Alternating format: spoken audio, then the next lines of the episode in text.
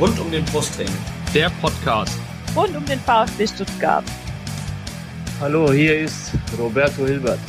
Hallo, hier ist Peter Reichert. Hallo, hier ist Andi Buck. Ich wünsche euch viel Spaß beim Podcast rund um den Brustring.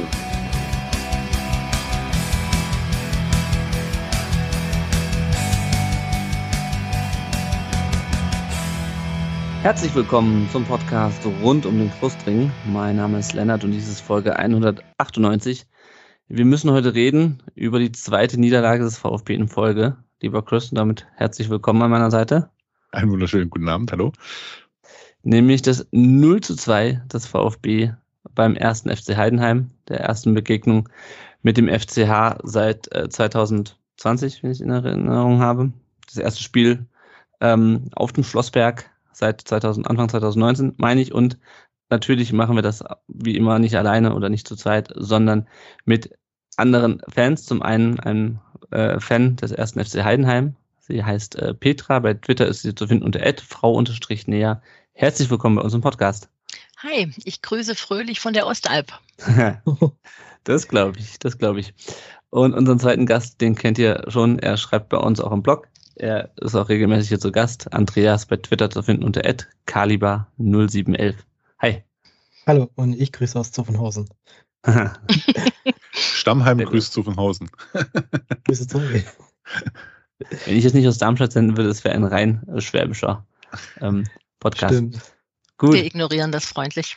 Ja, ich kann auch, ich, ich äh, regelmäßige Hörerinnen und Hörer wissen, dass ich mich ab und zu mal am Schwäbischen äh, probiere und äh, grandios scheitere, deswegen lasse ich das heute. Ich krieg's auch nicht hin. Ich bin's Gott, Gottsglatt. Ich krieg meine Sch nicht raus, also ich garantiere für nichts. Das ist okay, das ist ja, das macht ja so ein äh, Podcast auch authentisch, wenn die Leute mhm. auch. Also irgendwer hat sich mal darüber beschwert, wir würden zu wenig schwäbeln hier im Podcast. Das Echt? einfach daran liegt, dass nicht so wahnsinnig viele Leute, äh, die bei uns äh, so beherrschen. Dann wird das oh, anstrengend heute Abend für Elle.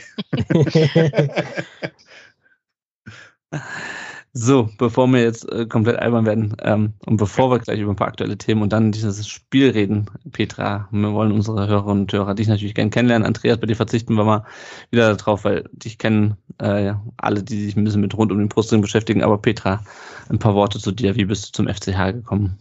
Das ist eine berechtigte Frage. Als Kind, ähm, ich bin tatsächlich schon als Kind bei Spielen an der Seitenlinie gestanden. Das war noch Landesliga.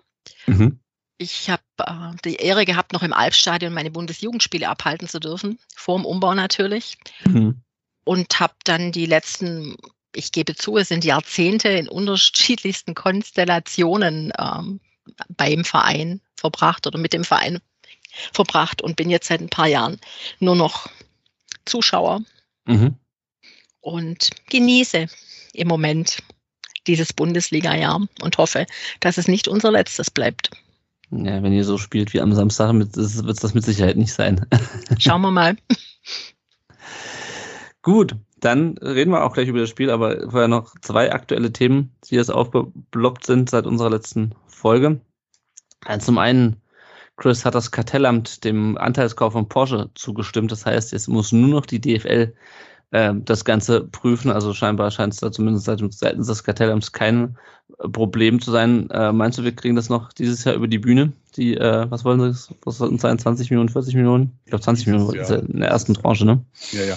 Ja, aber hieß es ja, dass es dieses Jahr noch über die Bühne geht. Und jetzt ähm, es hängt jetzt an der Liga, aber ja, es wird jetzt irgendein Schlupfloch immer noch, glaube ich, gesucht, so ein glaubwürdiges, dass mhm. man da das mit, mit Ingolstadt mit Bestand und was weiß ich, was Bestandsschutz oder Arschschutz oder keine Ahnung, ja, ja, ja. im Endeffekt nennt. Äh, das, ja, und, und du unterschreibst auch solche Papiere nicht und machst so eine Pressekonferenz, wenn es danach platzt. Also das kann sich mhm. Porsche auch nicht unbedingt leisten. Deswegen. Ich wollte gerade sagen, also VfB kann sich das schon leisten. Wir äh, ja. stellen auch äh, Sammy Kedira vor und schmeißen ihn äh, ein Jahr später wieder raus, weil er fertig ist, ja. angeblich mit seinem Job.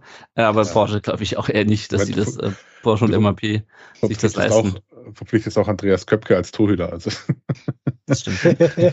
das, also, können wir schon. Also da haben wir Erfahrung mit dabei. Ähm, aber genau. was ist, Entschuldigung, aber was ist jetzt, wenn Ingolstadt aufsteigt? Das ist dann immer noch kein Problem. Weil die sind ja noch gerade in der dritten Liga, die sind nicht in der DFL. Ja, wobei es die Regelung wohl auch für den DFB gibt. Mhm. Ähm, aber ich also geht, glaube ich, im Grunde darum, ob VW, äh, Audi und äh, Porsche unterschiedliche Unternehmen sind oder nicht. Mhm. Und wenn wir ehrlich sind, ist es das gleiche wie, äh, keine Ahnung. Mercedes und Smart. Ja, so ungefähr. Achso, so meinst du, ja, so ein bisschen. Ja, also ja, gut, ich meine, das ist ein, Konzer das ist ein, Konzern. Ja. ja. Also, mhm. Nur, dass also. wir halt keine Spieler von Bayern und, äh, und Wolfsburg geschenkt kriegen. So wie ja. äh, in Leipzig und Salzburg. Ja. ja. Ich bin mal gespannt. Andreas, was meinst du denn, wie, äh, äh, wenn dann Porsche nicht mehr Investor bei uns ist, wie schnell ist Winamax mit seinen komischen Memes dann wieder raus? oh Gott. Äh, ich hoffe so schnell wie möglich. Äh, das ist schon ein bisschen ein PR-Desaster, finde ich. Auch nachdem sie uns großspurig versprochen haben, sowas nicht zu machen ja. beim VfB STA-Podcast und dann sowas rauszuhauen. Also ähm, sollte man am besten keine Reichweite geben, weil sowas kann. Was wir hier trotzdem tun, aber ja. Hm. ja. Ich habe es nicht geteilt. Ich soll ja. sagen. ich ich habe es geteilt. also ich, es, es tut mir auch leid, auch dass ich das hier nochmal anspreche, aber äh, nee, keine Ahnung, kein, ich meine, ich kann, Petra, hast du vor dieser Saison jemals was von Winamax gehört? Oder hast du Nein. die im anderen Kontext äh, ähm, mal, äh, sind die dir in einem anderen Kontext begegnet als jetzt beim, äh, beim Spiel am, am Samstag? Äh, Nein. Äh, nee, am mhm. Sonntag haben wir gespielt, ja. Nee, gar nie. Mhm. Ja, ja, das ist genau das, was ich meine. Und ähm, ich wir können froh sein, glaube ich, dass wir gerade so gut dastehen und denen wenig Witze einfallen, außer dass wir die Tabellenführung gegen Hoffenheim vergeigen, die, äh, die nächtliche. Ähm, ja, gut. Also, ja. ich würde mir wünschen, unsere dass, Memes sind besser oder so. Fuck der Meme-Kette. Unsere, unsere Memes sind besser von der Mima-Kette. Ja, sowieso, sowieso. Also wenn dann, äh, vielleicht könnte die Mima-Kette auch einmal den VfB sponsern. So. Haben wir, haben wir überlegt, aber ja. Keine 8 Millionen auf der Homenkante. Nee, 16 sind 16. Nee, wie viel? Ja, 16? sind nur 15, die wir haben, deswegen. Ah, okay. okay. Gut. Ähm, anderes Thema. Es wurde Pokalfinale, äh, Pokal-Achtelfinale gelost. Ich freue mich ja bei so Auslosungen immer auf tolle Reiseziele, Stadien, in denen ich noch nie war. Homburg, Saarbrücken oder mal nach Lautern und dann spielen wir zu Hause gegen den BVB. Also das Einzige, was noch schlimmer gewesen wäre, wäre auswärts in Leverkusen gewesen, glaube ich. Äh, oder auswärts in Dortmund. Äh, das Spiel findet voraussichtlich statt am Mittwoch, dem 6. Dezember, weil äh, Dortmund an dem Sonntag davor noch in Leverkusen oder gegen Leverkusen spielt. Äh, das heißt, da werden die wahrscheinlich nicht dienstags wieder antreten. Chris, was sagst du denn zu dem Los? Ja gut, ich meine, ähm, wir haben jetzt ja Erfahrung mit diesen Gegnern, wo wir zuerst in der Liga spielen und dann kurz drauf im Pokal. Deswegen, ähm, man hätte es bestimmt schöner haben können, aber so wird es halt ja innerhalb kurzer Zeit der zweite Sieg gegen Dortmund. Deswegen. Das ich gerade sagen. Auch wieder 3-0 an 1-0 dann im, ähm, im Pokal. Nehme ich beides. Nein, es ist, es ist, es ist halt, ja, ich habe es, glaube ich, bei uns in der Gruppe auch geschrieben, wenn du den Pokal holen willst, musst du egal wen schlagen. Und mhm. wenn du ein Heimspiel hast, dann nutze es aus. Ja, ja, eben. Also, wir reden ja auch nachher noch über Dortmund ähm, und können uns schon mal anschauen, wie die so drauf sind. Heute haben sie. Äh, ähm, also, ja, ich habe die Ecken gesehen heute Abend, insofern ähm, sage ich da nichts ja. zu. du willst sagen, die sind harmloser als eure? Jo, definitiv. Puh, gut, dann kann man sich ja drauf einstellen. Okay, äh, wir kommen gleich zum Spiel. Ähm, Vorher noch ein ganz kurzer Werbeblock. Wenn ihr wollt, dann könnt ihr uns und könnt, dann könnt ihr uns auf Patreon oder per PayPal finanziell unterstützen. Das hilft uns, dass wir den Podcast und den Blog am Laufen halten. Äh, wir decken damit die laufenden Kosten und schaffen gegebenenfalls neues Equipment an. Und bei Patreon läuft das so, dass ihr uns monatlich unterstützen könnt mit einem kleinen Betrag. Ähm, und wenn ihr, wie der Daniel, uns mit mindestens 10 Dollar im Monat unterstützt, dann werdet ihr in jeder Folge genannt. Äh, genauso wie der Marc, der uns mit 5 Dollar im Monat unterstützt. Vielen Dank dafür. Und äh, einen anderen Daniel nennen wir diesmal als einen der 2 Dollar Unterstützer. Äh, wenn ihr neu dazukommt, dann äh, kriegt ihr ein kleines Starterpaket vom Erik zugeschickt. Und ähm, genau, dann werdet ihr halt regelmäßig in gewissen Abständen genannt und PayPal, da könnt ihr uns einfach Geld rüberschieben, wann und wie häufig ihr wollt. Alles, was ihr dazu wissen müsst, findet ihr unter rundumdenbrustring.de slash support. Ja, und dann äh, schauen wir jetzt mal auf das Spiel vom vergangenen Sonntagabend, Flutlicht auf der Ostalb. Äh, zunächst mal zu unserer Startelf, Andreas. Ähm, Stenzel fiel äh, kurzfristig mit Oberschenkelproblemen aus. Der stieg zwar aus dem Bus, wie findige Instagram-Nutzer bemerkten, aber konnte dann nicht spielen. Mio fehlte aus familiären Gründen, wo wir weiterhin hoffen, dass es nichts, äh, dass es positive familiäre Gründe sind und keine negativen familiären Gründe. Das ist Ähm, geht uns natürlich nichts an, was es ist, aber hoffen wir einfach, dass da bei Mios nichts Schlimmes passiert ist. Ähm, das, daraus ergab sich dann eine Viererkette mit Ito, Sagadu, Anton und Ruo auf rechts, der zuletzt wieder auf der Bank saß, äh, nach äh, unglücklichen Auftritten. Äh, Stiller und Karasa davor.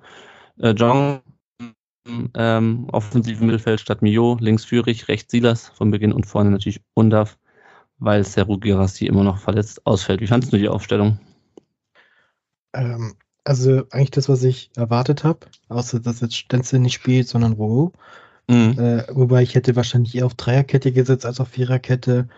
Dafür vielleicht ähm, Ito als Left, linken, äh, linken Wing, Wingback und Silas rechts Wingback, so dass Roh ein bisschen absichert und er nicht dann nicht ähm, ähm, alleine pressen muss. Ähm, und so Roh, ich glaube, ich kein gelernter Rechtsverteidiger ist. Ähm, war ich deswegen überrascht. Und ja, sonst hat mir eigentlich die Aufstellung gefallen und ich war optimistisch. Mhm, ja, ja, das, mhm. ja. Der mit dem Optimismus legte sich wahrscheinlich bald. Äh, interessant war noch, dass äh, Casanaras, äh, Eckloff, Massimo und Luca Raimund auf der Bank waren. Chris und ich dachten mir so vor dem Spiel, ähm, ja, also wenn wir äh, später im Spiel noch irgendwas von der Bank bringen müssen, wird es äh, dünne, oder? Ähm, ja, gut. Ich meine, Castanaras finde ich schön, dass er da mal wieder auf der Bank hockt, muss ich auch mal sagen. Also vielleicht, vielleicht geht ja da noch, noch irgendwie was. Die Eckloff muss jetzt ja auch mal, mal was zeigen und äh, ja, Raimund hat sich das äh, gut erarbeitet. Deswegen, wa warum nicht? Wenn es so gelaufen wäre wie zuletzt, dann hättest du locker so einen Jungen reinwerfen können. Ja, ja. Ja, hat er ja am Ende auch, aber wir fangen ja. mal das Spiel von vorne an. Äh, und zwar mit der ersten Ecke für den ersten FC Heidenheim. Äh, nach sechs Minuten, Mainka köpft da vorbei. Petra, äh, diese Heidenheimer Ecken. Ist das mhm. was, was in Heidenheim äh, besonders trainiert wird? Liegt das einfach an Jan-Niklas Beste, der die so gut schlägt? Äh, was, was, was ist das mit euch in den Ecken? das war bei uns schon immer Thema. Die waren bei uns schon immer gut. Also auch mhm. in der zweiten Liga waren, waren die Standards ähm, eigentlich schon Pfund. Und es liegt natürlich an Jan, Jan Niklas Beste. Also ich kenne, auch wenn ich jetzt mal meine rot-blaue Brille absetze, wüsste ich derzeit tatsächlich auch in der ersten Liga kaum jemanden, der diese, diese Ecken, also die sind eine Waffe, ganz klar. Und das Interessante daran war tatsächlich, dass wir ja die letzten Spiele enorme Probleme mit Standards der Gegner hatten mhm. und Frank Schmidt dann äh, vor dem Spiel oder nach dem Spiel gesagt hat, also er hat sehr wohl Standards jetzt trainieren lassen, seit dem Pokal aber die eigenen, also die offensiven mhm. und nicht ja. die defensiven und ja, das hat man, finde ich, sehr gemerkt im Spiel, ja. ja. In der Tat. Allerdings hatte der VfB dann nach sieben Minuten direkt die erste Großchance, kann man nicht anders nennen, Silas kriegt einen Superpass von äh, Stiller auf den Fuß gespielt, läuft in den Strafraum und kurft noch äh, den Torwart, ehemaligen VfB-Torwart auch. Äh, und dann kommt äh, der Gimber von hinten und nimmt ihn den Ball im letzten Moment vom Fuß und schlägt ihn ins Aus. Andreas, ähm, eigentlich gut gemacht, aber äh, auch gut verteidigt. Wie hast du die Szene gesehen? Ja, also Silas hätte da ruhig ein bisschen früh abspielen, ähm, ähm, schießen sollen und nicht versuchen, wieder am Torwart vorbeizugehen, weil das war, glaube ich, schon das zweite Mal, dass er das erfolglos probiert hat. Das letzte Mal damals gegen Wolfsburg hatten noch Girassi zumindest abgestaubt, aber jetzt, ja, ähm, hätte ich mir gewünscht, dass er da eher ab, ähm, abschließt und vielleicht einfach ähm, auf konventionelle Weise, Weise ein Tor erzielt und nicht da rumdribbeln will. Ich meine, das ist halt Zieles, so lieben wir ihn, so haben wir ihn kennengelernt, so, so spielt er halt und es, der macht auch schöne Dinge wie damals gegen Union, aber da hat er einfach die falsche Entscheidung getroffen, meiner Meinung nach. Hm. Ja. ja, oder einfach den Moment zu lange gewartet. Ne? Also genau. Also ich fand's ja, ich finde es ja gut, also, also klar, man kann natürlich versuchen, vorher abzuschließen. Mhm. Ähm, oder er, wenn man es kann, dann kann man halt auch im Torwart vorbeigehen, nur dann mussten halt auch rein, da muss er halt genau. auch rein sein, äh, drin sein. Chris, wie siehst du das? War es Pech, dass der Gimba dann noch den Fuß dazwischen kriegt oder äh, eher fahrlässig von Silas? Tatsächlich war das äh, so eine Szene, die da für mich schon so ein bisschen richtungsweisend war, weil es war ja das erste Bundesligaspiel von, ähm, von Gimba. Und der ist ja da wirklich komplett mit nach hinten gezogen und hat da dann komplett da einfach den Körper genau richtig reingestellt. Also das war, fand, fand ich unglaublich beeindruckend, sogar dann noch in, in der Situation so den Überblick mehr oder weniger zu behalten. Ähm, klar hätte Silas vielleicht schießen sollen, am Ende kann man sagen, ja, aber er hat auch alles richtig gemacht, wenn er noch am mhm. Torhüter vorbeigeht. Und wenn der Gimba da nicht mitläuft, dann, ähm, ja, dann steht es ganz locker 1-0. Und war für mich auch so eine Szene, die so, so doppelt bitter für mich war, weil ähm, der, der Bruder von Benedikt Gimber ist bei mir Kollege im Kollegium.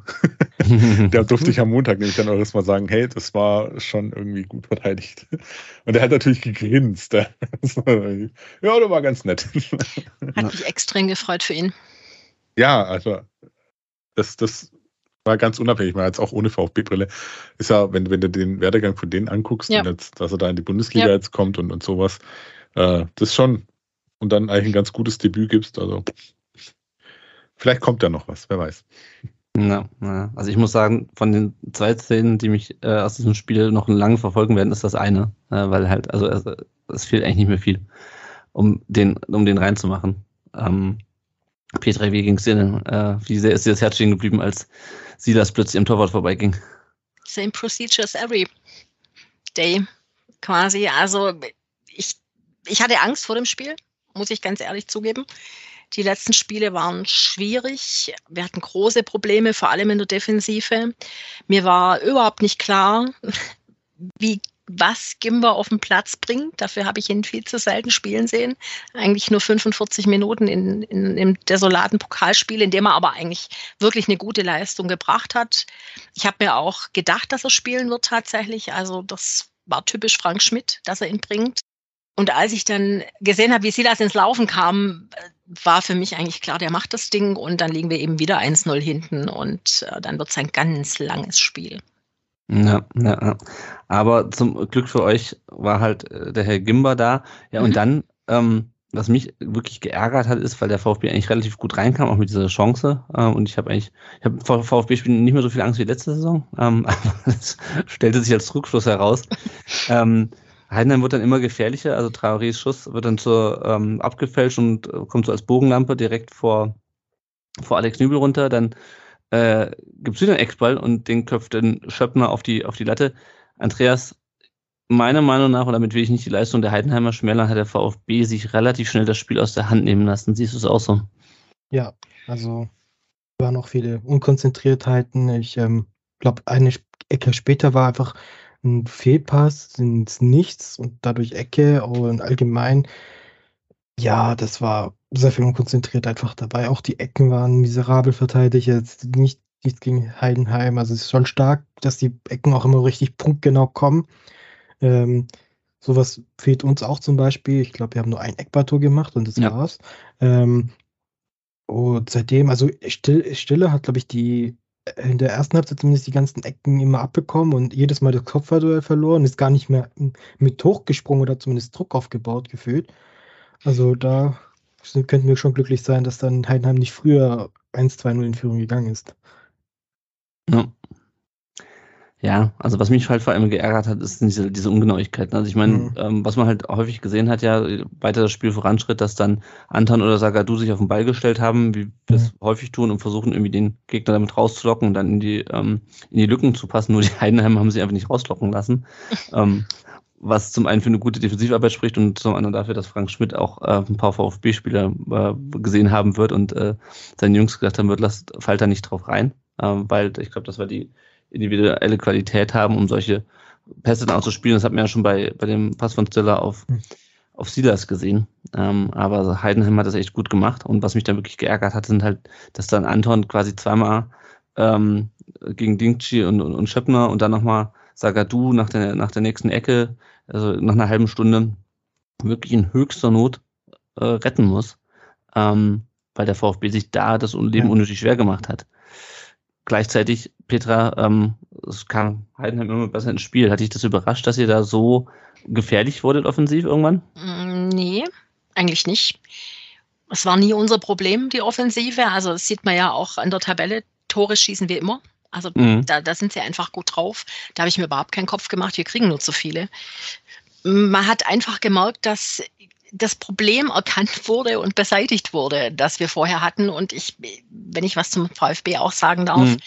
ja. und ich hatte auch das Gefühl, ähm, dass sich eure Spieler, euer Trainer äh, auch ohne jemandem zu nahe treten zu wollen, auch die vorherigen Spiele angeguckt hat und sich gesagt hat, naja gut, in der Mitte sind die löchrig wie ein Schweizer Käse, das ist gar kein Problem, da laufen wir durch.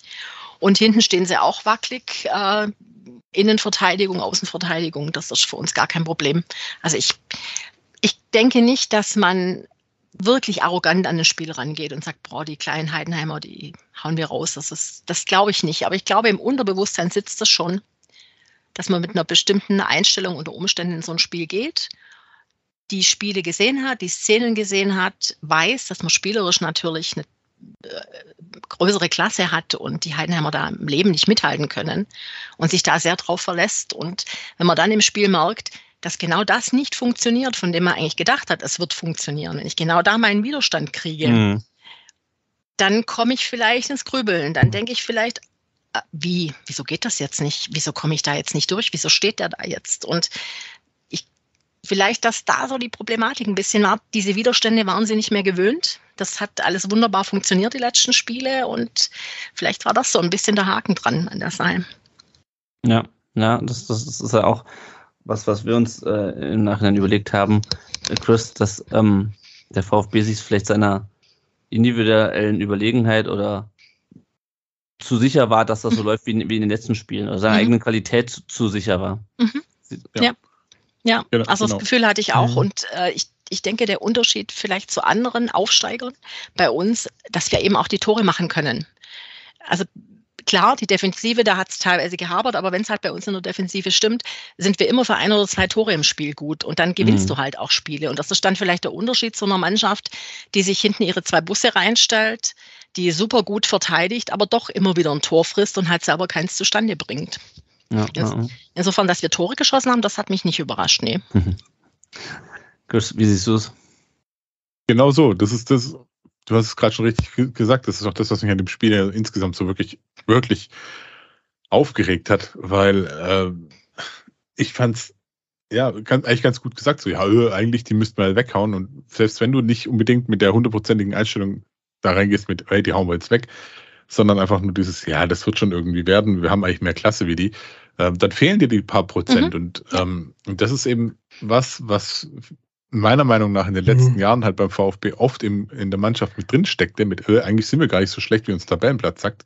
Mhm. Ähm, und, und dann wirkt es, also auf mich hat es halt fürchterlich tatsächlich ein Stück weit arrogant gewirkt mhm. und, und pomadig, wie, wie sie dann auch teilweise herkam und, und was da für Fehler gemacht worden. Also es, mhm. wenn, wenn er Sagadu seine Pässe denkt oder sowas, ähm, was da mit dabei war, also das, ist das, was mich immer noch so fuchst, wo mhm. ich sage, hey, das kann es nicht sein, Leute, ganz ehrlich. Aber jetzt mhm. haben wir die, die, eigentlich die letzten Spiele gedacht, okay, den Scheiß haben wir jetzt mal hinter uns gelassen. Äh, ist doch nicht so. Und ja, vielleicht, vielleicht war es ein guter Nackenklatscher zur richtigen Zeit. Mhm. Na, naja. Ja, ich meine, es ging dann so weiter. Dann hatte äh, Führig nochmal eine Chance, aber dann muss äh, Anton Querpass von Dingchi abfangen. Dann, äh, ihr erinnert euch alle an die Situation, wo Sagadu auf dem Boden sitzt und den Ball noch irgendwie zur Ecke klärt. Dann kommt dann kommt die Ecke rein und Nübel lenkt den Ball über die Latte. Andreas, also eigentlich muss man froh sein, dass wir mit 0 zu 0 in die Pause gegangen sind, oder? Und nicht ja. mit, einer, mit einem Rückstand. Ja, also auf jeden Fall, da waren wir, hatten wir echt Glück. Ähm, es war, ja, ich kann auch nur bestätigen, was ihr gesagt habt. Das hat äh, mich irgendwie die Spiele gegen Schalke und Hertha letzte Saison erinnert am Ende. Ähm, ja, ich würde auch nicht sagen, dass es so arrogant war. Ich denke einfach mal vielleicht ein bisschen überspielt, ähm, taktisch gut eingestellter Gegner. Ähm, und da hat auch ein bisschen so die Kommunikation einfach gefehlt. Ja, und die Szene, ja, da habe ich schon den Ball schon drin gesehen, bin ich ehrlich. Und ja, ich auch. Ja, ja, ich auch. Und man muss auch sagen, ich glaube, das war auch Anton allgemein, dieses Spiel, wenn das am wenigsten schuld an der Niederlage, das war wieder eine, äh, vor allem die erste Halbzeit war richtig stark von ihm. Ja. Ähm, der hat ein tolles ja, Spiel den, gemacht. Den, ja, dieser Querpass auch und ja, mit Sagadu. Wobei ich glaube, ich weiß nicht, ob es die Szene war, aber ich meine, Sagadu hätte auch ruhig den Ball nach außen spielen können oder ich verwechsel es gerade. Auf jeden Fall hat Sagadu eine richtig unnötige Eck Ecke rausgeholt. Aus, ähm, nicht rausgeholt. Das war glaube ich, nicht diese Saison, ne? Okay, ja. dann habe ich verwechselt, dann streichen wir das. Aber ja, ähm, stimme ich echt zu. Ja. Ja, und ich meine, also was mich, mich fuchsen hat an diesem Spiel zwei Sachen. Zum einen, dass wir halt so viel zugelassen haben, äh, und halt einfach aus, aus, aus, schusseligen Pässen und zum anderen, dass wir halt unsere Chancen nicht genutzt haben. Also dann hast du diesen Freistoß von, von Stiller, den er, der an die Latte setzt, Undarf äh, kriegt den Ball rübergeschoben und ähm, schießt halt in Rückenlage drüber. Ähm, das so ein Ding kann halt auch mal reingehen, aber irgendwie an dem Tag, und dazu kommen wir in der zweiten Halbzeit noch, da hat funktioniert beim VfB irgendwie überhaupt nicht. Dann Gimbern in der 43. Minute mit dem nächsten Lattentreffer. Und äh, ich habe mich so langsam gefragt dann, weil Chris, wie kann man nach dieser ersten Halbzeit noch ein später Gegentor nach einer Ecke kassieren? äh, gute Frage.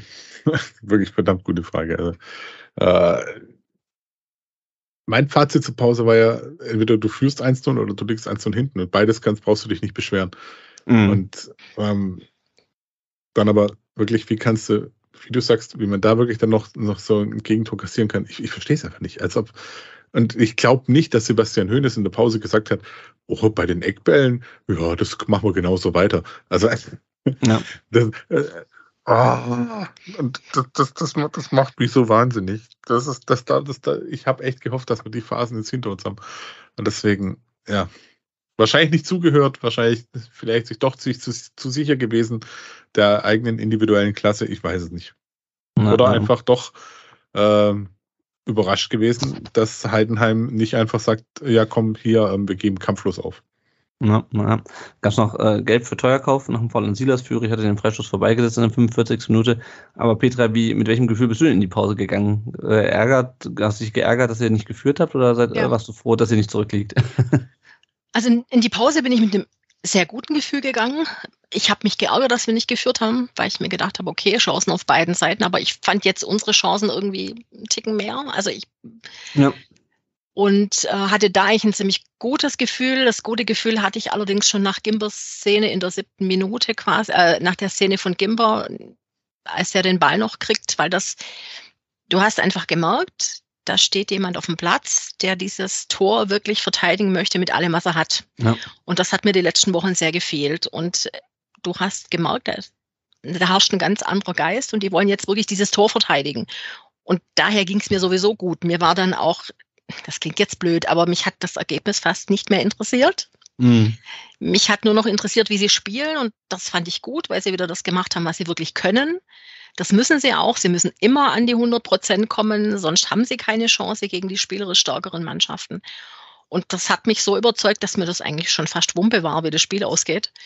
Ich hatte ein richtig gutes Gefühl, das hatte ich dann nicht allzu lange nach der Halbzeit, aber nach der Halbzeitpause, aber zur Halbzeit hatte ich das noch. Ja. Und das war genau das, was du sagst, dieses an, äh, an die 100% gehen äh, oder ans Limit gehen. Das ist halt das, was der VfB in diesem Spiel einfach nicht, nicht gemacht hat, nicht mhm. geschafft hat, warum auch immer, da kann man gleich noch drüber diskutieren, aber und dann reicht es auch halt nicht in der Bundesliga. Dann reicht es in keinem Spiel. Außer du hast halt irgendwie, ein, wie jetzt gegen Freiburg in der ersten Halbzeit schon drei, drei Buden gemacht. Dann kannst du vielleicht in der zweiten Halbzeit ähm, gegen Freiburg, was völlig von der Rolle ist, mal einen Gang runterschalten, was wir nicht gemacht haben in dem Spiel. Aber halt in so einem Spiel auswärts ähm, on a cold, rainy Sunday äh, night in, in Heidenheim, kannst du das nicht, nicht leisten. Und ich hatte echt gehofft, ähm, dass es einen ordentlichen Einlauf von Sebastian Hönes in der Pause gibt, dass der VfB im anderen, ja, mit einer anderen Haltung auch einfach aus, aus, aus der Pause kommt. Äh, und ich muss ganz ehrlich sagen, was die bisherigen neun Saisonspiele bei mir ausgelöst haben, ist, dass mein, ähm, mein Vertrauen, dass der VfB das Ding noch irgendwie für sich entscheidet, eigentlich relativ groß war. Und das wurde noch größer, als ähm, der Schiedsrichter äh, Bart Stübner äh, auf den Punkt zeigt in der 56. Minute, nachdem ähm, Mainka sehr lange an Antons Trikot zieht. Ich weiß nicht, ob wir darüber diskutieren müssen. Es gab ja auch keinen VAR. Äh, Eingriff, glaube ich, zumindest keinen sichtbaren. Gibt es irgendwie Gegenstimmen gegen, gegen diesen Elfmeter? Soll ich? Darf ich? Soll ich es lassen? gerne, also wenn du, wenn du, wenn du es anders siehst, gerne. Ich fand es äh, langes Ziehen, ähm, aber ich, ich höre mir gerne noch deine. Kurz, ich fand es ein hm. relativ kurzes Ziehen tatsächlich. Ich fand es hm. nur in der Zeitlupe lang. Ich fand es ein kurzes Ziehen. Das war einer dieser Elfmeter, die du pfeifen kannst, die du nicht pfeifen musst, ähm, wenn du das Spiel gesehen hast. Ähm, von als Schlotterbeck äh, gegen Frankfurt äh, kurz vor Schluss. Also der hat ihn ja quasi an die Brust genommen und hat ihn eine Minute lang gezogen und das wurde nicht gepfiffen. Mhm. Also das ist eine Schiedsrichtergeschichte. Du kannst Glück oder Pech haben. Also du, du kannst ihn pfeifen, aber du musst ihn meiner Meinung nach nicht pfeifen. Ja, mhm. ja gegen das Bayern, ist so. Gegen Bayern mhm. wir den nicht bekommen. Ja. Das ist ein anderes Thema. Also ich bin weit weg von Thorsten Lieberknecht und wobei ich dem jetzt natürlich absolut alles Gute wünsche, ja, ja, ihm und seine Frau. Da ja, brauche ich ja gar nicht irgendwie großartig eingreifen. Aber ich, ich sehe das schon auch. Also ähm, du hast schon in manchen Situationen so ein bisschen, fällt es schon in eine gewisse Richtung Pfiff. Also manche kriegen den schneller und manche kriegen den weniger schnell und wir kriegen die schon verdammt schnell gepfiffen. Also das war auch in sämtlichen, das war auch im Dortmund-Spiel relativ extrem. Aber deswegen gewinnen oder verlieren wir nicht. Also das mhm. beeinflusst unsere Spiele nicht. Man nimmt es zur Kenntnis, diesen Elfmeter konnte man pfeifen. Der war völlig regelgerecht und ja, wir haben ihn gekriegt und fertig. Ja, ja.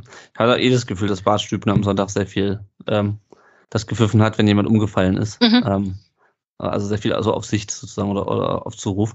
Wie auch immer, Silas nahm sich den Ball und kloppt ihn in den Heidenheimer Nachthimmel. Irgendwer hat gefragt, ob der noch vor Aalen runtergekommen ist, der, der Ball, bei Twitter. ähm, jo, Chris, für mich ist das so ein bisschen, das hatte ich eben schon angesprochen, hast du Scheiß am Fuß, hast du Scheiß am Fuß, äh, wie Andi Breme zu sagen pflegte. Äh, irgendwie war klar, dass der, dass der vorbeigeht, oder? Ähm, nee, tatsächlich mir nicht unbedingt, weil ich eigentlich gehofft habe, also zuerst mal fand ich fand es bisschen seltsam, dass das Undaf nicht schießt. Ich meine, klar, das war nach dem Hoffenheim-Spiel hat man wahrscheinlich gesagt, ja, okay, vielleicht machst du das nicht mehr. Ähm, und dann, wenn, wenn, meiner Meinung nach, wenn du den Ball dir schnappst für einen Elfmeter, dann musst du ihn auch reinmachen. Ja. Und das war für mich an dem Abend dann der, der zweite Punkt, wo ich mit Silas, wo ich gedacht habe, Junge, jetzt ist heute ist auch nicht sein Spiel. Äh, nee. Ich habe eigentlich gedacht, okay, der, der macht ihn jetzt rein, weil ich habe ihn als relativ guten Elfmeterschützen eigentlich in Erinnerung. Und das ist er denn da, ja, was weiß ich, wirklich äh, als, als neue äh, DFL-Fußball-Mastmission startet, hätte ich auch nicht gedacht. Aber ähm, ja, aber er hat es gleich gemerkt, ne? Ja, es, aber war dann einfach auch nicht der Abend von Silas. Und mhm. da ist dann auch wieder die Sache, wenn er das vielleicht aber schon vorher wusste, für sich auch so wusste, okay, vielleicht bin ich heute nicht der Beste, warum macht das dann? Ja, also, was ich gelesen habe, ist, dass, dass Silas wohl äh, Standardschütze ist. Äh, und, und nur letzte Woche geschossen hat, wahrscheinlich, weil Silas, ich weiß nicht mehr genau, nicht auf dem Feld stand. Also, ich äh, glaube, Hönes okay. hat das hinterher gesagt dass Silas Standardschütze ist und davor die letzte, oder Wohlgemuth hat es, glaube ich, gesagt, und äh, davor auch die letzten zehn Elfer reingemacht hat, so ungefähr. Ja, ich sage, ich denke eigentlich, dass das Silas ein relativ sicherer Schütze ist, aber ja. Ja, ja, wahrscheinlich hätte Anton einfach schießen müssen. Ja, aber, aber wisst ihr, es ist so ironisch, also bestimmt, beziehungsweise ist es so ausgerechnet VfB, kaum fällt Girassi aus, schon verschießen wir zwei Meter hintereinander. Ja. Also das ja. ist so, das ist VfB halt Imperfektion. Ja, ja, man muss, muss leider so sagen, ja. Fällt euch eigentlich auch auf, dass wir noch nicht eine Sekunde über Führig gesprochen haben? Ja. ja. Außer dem, dem, Freistoß in der ersten ja. Hälfte, ja. Der war auch äh, nicht so richtig sichtbar. Der hat mitgespielt? Ich weiß gar nicht. Ja, also man hat Nein, ihn ein paar Mal gesehen, wie er seine, versucht hat, seine Läufe über den Flügel zu machen, aber der war halt einfach zu. Mhm. Also, ne, deswegen haben wir so super viel über rechts gespielt. Ja. Ähm, aber da war zu. Äh, und auf rechts spielte Silas. Äh, mhm. Und äh, um den ging es auch in der nächsten äh, Situation. Ähm, das Ende dieser Situation ist, dass Karaus so gelb sieht, weil er Dingchi äh, taktisch faulen muss. Was aber vorher passiert, und das hat mich wirklich aufgeregt. Und ich habe es mir angeschaut im Fernsehen. Ich wäre gerne mitgefahren nach Heidenheim, aber es ging nicht. Ich habe mir angeschaut und ich habe mich super aufgeregt über Silas und ich möchte ihn hier nicht an den Pranger stellen. Aber er verliert den Ball, also wird ihm weggespitzelt, ja, äh, fällt dann irgendwie auf den Boden in dem Zweikampf schlägt auf den Boden, steht auf und stapft vorm 16er rum, als würde es ihn nichts angehen. Also, dass er nicht gerade noch irgendwie jemanden über die Füße gelaufen ist, der gerade einen Ball am Fuß hat, was war gerade das Einzige. Dann kriegt er den Ball irgendwann wieder, weil der VfB im Angriff war, macht einen Schritt nach rechts und zieht einfach drauf und kriegt den Schuss geblockt, obwohl, ich glaube, Ito war es, links komplett die Linie hätte runtergehen können. Ähm, ja, dann verliert der VfB halt den Ball, Karasor ähm, kriegt die, kriegt die, die gelbe Karte, regt sich furchtbar auf über seine Mitspieler vorne, was ich auch nachvollziehen kann, weil das war eine unnötige gelbe Karte. Aber Andreas, also, also spätestens nach der Szene hätte ich Silas runtergenommen und ich möchte ihn jetzt nicht zum Alleinschuldigen für diese Niederlage machen, aber dieses ganze, also wie der in das Spiel reingegangen ist und wie der auch vor allem mit Rückschlägen umgegangen ist, hat mich extrem angekotzt, muss ich leider mal so sagen. Ja. Ging's dir auch so? Ja, aber so ist halt Silas. Ich glaube, immer wenn man den ein bisschen auf die Füße tritt und so ein bisschen die Motivation nimmt, dann hat er auch keine Lust. Also so, so ein bisschen Jude Bellingham-mäßig. Wenn es beim läuft und er, also wenn er in der ersten Minute äh, bei der ersten Aktion das Ding reinmacht, dann schießt er noch zwei, drei weitere Tore, so wie wir ihn kennen. Aber sobald es nicht, nicht funktioniert, ist er dann mit H, schaltet er komplett ab, ähm, arbeitet auch nicht nach hinten.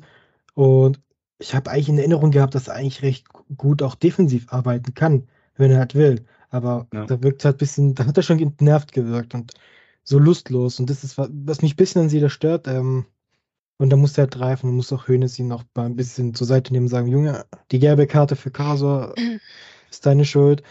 Ähm, überhaupt krass, dass es auch Karasors erste gelbe Karte war. Ich dachte so, Gott, bitte sei nicht gelb gesperrt für Dortmund-Spiel. Und dann ist das einfach sein erster. Das war, war ja. schon über, positiv überraschend, ja. Ich habe mal, ich hab mir das zu den gelben Karten, das wollte ich eigentlich später noch bringen. Äh, ich denke auch ständig, dass wenn Anton oder, oder Karasor gelb sehen, dass es bald die fünfte ist. Mhm. Wir haben äh, keinen Spieler, der mehr als zwei gelbe Karten hat. Mhm. Kurzer Einwurf, ja. wenn euch das nicht stört. Okay. In der 71. Minute hat Karasor großes Glück, dass er dich die zweite gelbe sieht und vom Platz geht. Ne? Da hat er Dinci wirklich ganz klar am Trikot gezogen und äh, mhm. äh, da hat er wirklich Glück gehabt. Also so wie Bart Stübner gepfiffen hat, wäre da durchaus auch die zweite Gelbe drin gewesen. Ja, ich habe die Szene nicht mehr ja. vor Augen. Stingchi auf, äh, umgefallen, weil dann äh, war klar für. Naja, ich ich, ich habe ich hab sogar noch den, den Kommentar von Sky im, im Ohr dazu mit, oh ja, das war ein Zupfer, aber kein gelbwürdiger. Irgendwie sowas. Ich auch gedacht, oh Gott, das bin ich. Ja, ja, wow. ja, es ist dieses, ne, das, was wir vorhin beim Elfmeter schon hatten. Trikotzupfer, er hält ihn, er zieht ihn. Ja. Eigentlich ist es gelb. Na, naja, gut. Ja, ähm, würde ich gar nicht absprechen. Ähm, äh, nichtsdestotrotz finde ich äh, bemerkenswert, dass wir so wenig, also ich hätte schon längst gedacht, dass jemand wie Karasor schon mindestens vier hat und äh, dann irgendwie gesperrt ist bald, aber äh, es ist relativ überschaubar. Wir sind, glaube ich, auch die Mannschaft mit den wenigsten gelben Karten in der Liga. Ähm, ja. Wir kommen in die 70. Minute. Der erste FC Heidenheim hat, ich glaube, es war mittlerweile die achte Ecke. Äh, ja, Niklas Beste äh, kloppt das Ding rein. Jan Schöppner hat, glaube ich, Undorf als Gegenspieler gehabt äh, mhm. und köpft relativ unbedrängt zum 1 zu 0 ein per, per Aufsetzer. Erstmal, Petra, wie ging es dir bei dem, bei dem Tor? Endlich. Äh, endlich, achte Ecke, ne? Also mhm. ich habe wirklich gedacht, mhm. okay, jetzt musste einfach einer reinfallen. Also wenn du so so viele Ecken hast und wenn die jedes Mal so gut getreten sind und dann musste irgendwann mal eine reinfallen. Und ich war mir eigentlich auch ganz sicher, dass das irgendwann passieren wird, klar. Und als das Tor dann fiel, dann dachte ich, oh, es wird noch ein langes Spiel. Ja. ja. Also ich fand halt, und ich, also als ich das, dass der Ball dann reinging, ich fand halt, der VfB hat eigentlich 70 Minuten lang um dieses Tor gebettelt. Mhm. Oder Chris? gebettelt ist gar keine Ausdrucksweise. Das war, oh, das, das, ja, also hat, hat mich wahnsinnig gemacht, weil, weil es genauso weiterging. Und deswegen war für mich die logische Konsequenz, dass Heidenheim irgendwann das Ding macht. Also ich meine, du kannst natürlich auch 2-0 führen schon zu dem Zeitpunkt, aber ich glaube, Heidenheim hätte trotzdem dieses Tor gemacht. Also wenn ja, dann Silas seine beiden Chancen nutzt. Fall, also. ja.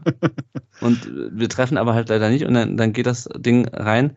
Äh, Andreas, äh, was mich auch geärgert hat, ähm, wir haben den Ball eigentlich. Der Ball kommt, glaube ich, von Anton auf, auf Undaf, der den, der den dann ähm, äh, im Zweikampf verliert. Und dann geht es ganz schnell und dann holt Heidenheim die nächste Ecke raus. Und das ja. ärgert mich auch so, wie dieses, schon allein wie dieses Tor entstanden ist. Äh, dass wir acht Ecken zulassen und keiner davon gut verteidigen können, ist nochmal das andere. Aber auch, dass der VfB es nicht geschafft, in der zweiten Halbzeit da mehr Biss reinzubekommen, ähm, das hat mich geärgert, schockiert, ja. keine Ahnung. Auf jeden Fall ähm, war das irgendwie, wie ich sagte, halt drum gebettelt, war das irgendwie das logische Resultat, oder? Ja, ähm, ich finde, da hat man vor allem Gyrassis Fehlen gemerkt. Äh, ähm, Gyrassis gerade auch gegen den Ball super stark, ähm, gut, gut im Pressing. Sowas wäre dem wahrscheinlich nicht passiert. Also jetzt Undarf, ich möchte jetzt nicht Undarf ähm, sagen, dass Undarf nicht gut ist oder so. Ich finde ihn auch super, aber das sind halt die Momente, wo dann halt Gyrassi ein Stück weit reifer ist. Ähm, und genau sowas ist eben, was uns auch fehlt. Und ich finde, das ist auch, was mir gegen Hoffenheim, gegen Union auch ein Stück weit man bemerkt hat, dass eben diese, diese Umschaltmomente viel öfter passieren. Diese, äh, wir verlieren in Angriff den Ball, können nicht nachsetzen gescheit. Ähm, der Sp Gegner überspielt uns. Ähm, ja, das, und dann war dann war schnell zur Ecke und ja, Gegentor. Also sowas, genau deswegen fehlt Girassi. Nicht, nicht nur wegen seinen Toren, aber auch, weil er eben auch sich mal fein ist und eben den Ball behaupten kann, den Ball gewinnen kann ähm, und noch ein anderes Stück weit Kreativität mit ins Spiel reinbringt. Ja, und was mir halt auch aufgefallen ist, also ich erinnere mich an eine Szene, wo Undaf halt auch sich den Ball an der Mittellinie mhm. fast holt. Ja. Ähm, und das haben wir auch schon gegen, gegen Hoffenheim gesehen, das äh, gegen Union weiß es gerade nicht mehr so, aber Undaf macht halt auch unglaublich weite Wege nach hinten teilweise. Mhm.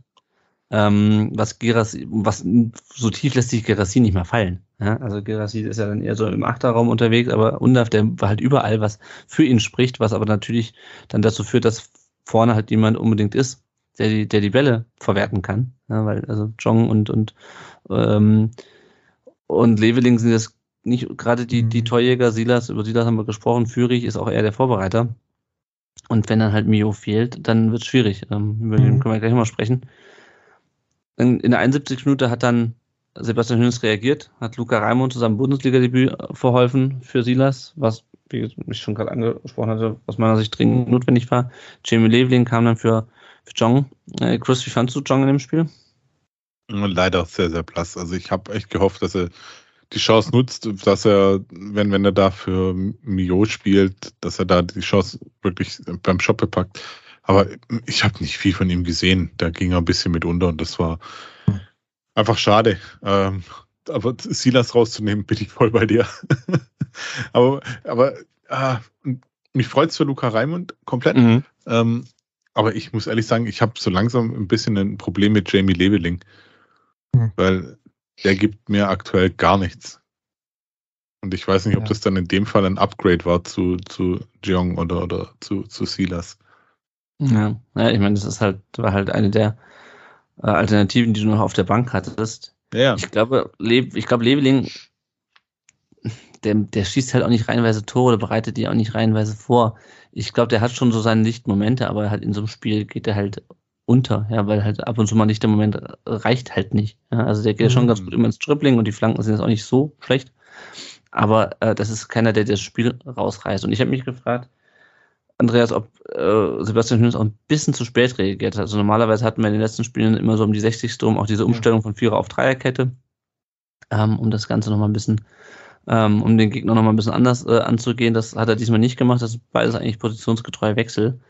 Ähm, und ich frage mich, ob Hoeneß da auch ein bisschen das zu sehr schleifen lässt, weil er sich sicher war, dass seine Mannschaft schon irgendwie das Tor macht. Mhm. Was meinst du? Äh, ja, ich, ich stimme jetzt so. Ich hätte auch vielleicht äh, im Führenwechsel gesehen, vielleicht äh, ein bisschen, ähm, ich hätte ich lieber ähm, Massimo gesehen statt Leveling, weil ich gebe euch recht, äh, Leveling wirkt ein bisschen enttäuschend, also nach dem ganzen Hype, was er bekommen hat, äh, anscheinend volles Talent und dann später so und Hönes setzt ihn immer wieder ein und ich frage mich immer, wieso und wieso nicht Silas. Jetzt hat man vielleicht gesehen, wieso nicht Silas von Anfang an, sondern Silas lieber als Einwechselspieler, aber ja, trotzdem. Also ich war jetzt nicht, ich habe mir jetzt nicht gedacht, boah, ja, endlich kommt Leveling rein, sondern, oh Gott, wir werden das mhm. nicht mehr gewinnen. Also da denke ich, hat auf jeden Fall das Fehlen von Enzo Milio man gesehen, weil der, der, der wäre wahrscheinlich mindestens zur 60. gekommen, wenn nicht gar zur Halbzeit. Ja, ja, ja. Ja, und äh, Petra sagte gerade schon, äh, du hast das Gefühl, es wird noch ein langes Spiel. Ich hatte eigentlich auch, auch da war ich noch positiv mhm. gestimmt, dass wir noch irgendwie dieses Ding äh, reinmachen, zumindest unentschieden.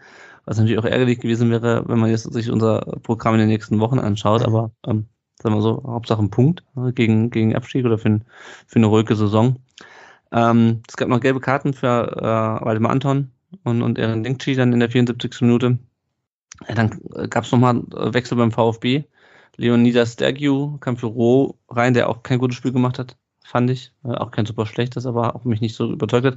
Und Maxi Mittelstädt kam für Hiroki Ito wieder zwei positionsgetreue Wechsel. Und ich hätte gerne ähm, Maxi Mittelstädt früher gesehen, Chris. Ich meine, der lief dann zwar zweimal mit dem Ball ins Aus quasi, äh, kurz nach seiner Einwechslung, aber ich glaube, der hätte das Spiel schon früher beleben können und vielleicht nochmal andere. Äh, hat er dann auch einen Schuss in der 79. der in dem Tor abgefälscht wurde. Der hätte, glaube ich, das nochmal dem Spiel einen anderen Drive geben können mhm. früher, mhm. oder? Ich werde langsam uns erschrecken, weil da bin ich auch wieder komplett bei dir. ähm, ja, ist, so viel kondensieren. Naja, man erkennt einfach, du bist der wahre Experte. Ähm, und, und die, ich verstehe es tatsächlich nicht. Also Mittelstädt hättest du auch bringen können. Vollkommen richtig. Und zwar auch früher. Und, und ah. ja. ja. Was soll ich sagen? Ich, ich fand aber jetzt Ito nicht unbedingt, dass Ito ein schlechtes Spiel gemacht hat. Nö. Also, aber ja. Aber es ist halt ein anderer Spieler. Also ja, ist halt ein anderer Spieler, genau. Und dann ist halt die Frage, lässt du vielleicht Ito drin und ziehst den wieder ja. in die Mitte, nimmst für Sagadu raus oder sowas. Ja. ja. Ja, Weil Ito macht halt die, spielt halt die Pässe oder äh, läuft dann zweimal pro Spiel an 16er und zieh, äh, schießt aus 20 Metern drauf. Ja, genau. Ähm, was auch völlig okay ist, ähm, aber Maxi Mittelstädt ist noch was anderes. Und um nochmal den letzten VfB-Wechsel noch abzu, ähm, abzufrühstücken und dann auf den ersten Heidenheimer Wechsel in der 82. Minute zu kommen. ähm, äh, Eckloff dann für Karasor in der 81. Karasor natürlich gelb belastet und hätte vielleicht auch runterfliegen können. Danach, das war der letzte VfB-Wechsel, danach saßen dann noch auf der Bank Massimo, Casanaras und Haraguchi. Also ich glaube, Haraguchi brauchst du in der Situation nicht zu bringen. Andreas, ich hätte, also ich weiß nicht, ob ich in der Situation wie Eckloff bringe, weil, also, also, keine Ahnung, Castanaras hat auch noch nicht viel Bundesliga-Minuten in Beinen. Äh, Roberto Massimo schwankt auch zwischen, äh, keine Ahnung, bei der U21 kein gutes Bild abgeben und ähm, paar gute Läufe in der Bundesliga machen, aber irgendwie hätte ich mir lieber einen von den beiden äh, auf mhm. Platz gesehen als, als Lee Eckloff. Tue ich Eckloff da Unrecht? Ähm, nein, ich hätte wahrscheinlich auch Ecklo, äh, nicht Eckloff, Castenaras gebracht, dann auf 4-4-2 umgestellt und dann einfach Flanke rein, Flanke, Flanke, Flanke. Und entweder Undarf oder Castenaras köpfen das irgendwie schon rein. Ähm, Hönes ist auch bei seinem Spießig geblieben. Ähm, Eckloff ist da dann der Richtige. Ähm, nochmal ähm, Achter reinbringen, nochmal eine frische, frische, ähm, frische Kraft reinbringen.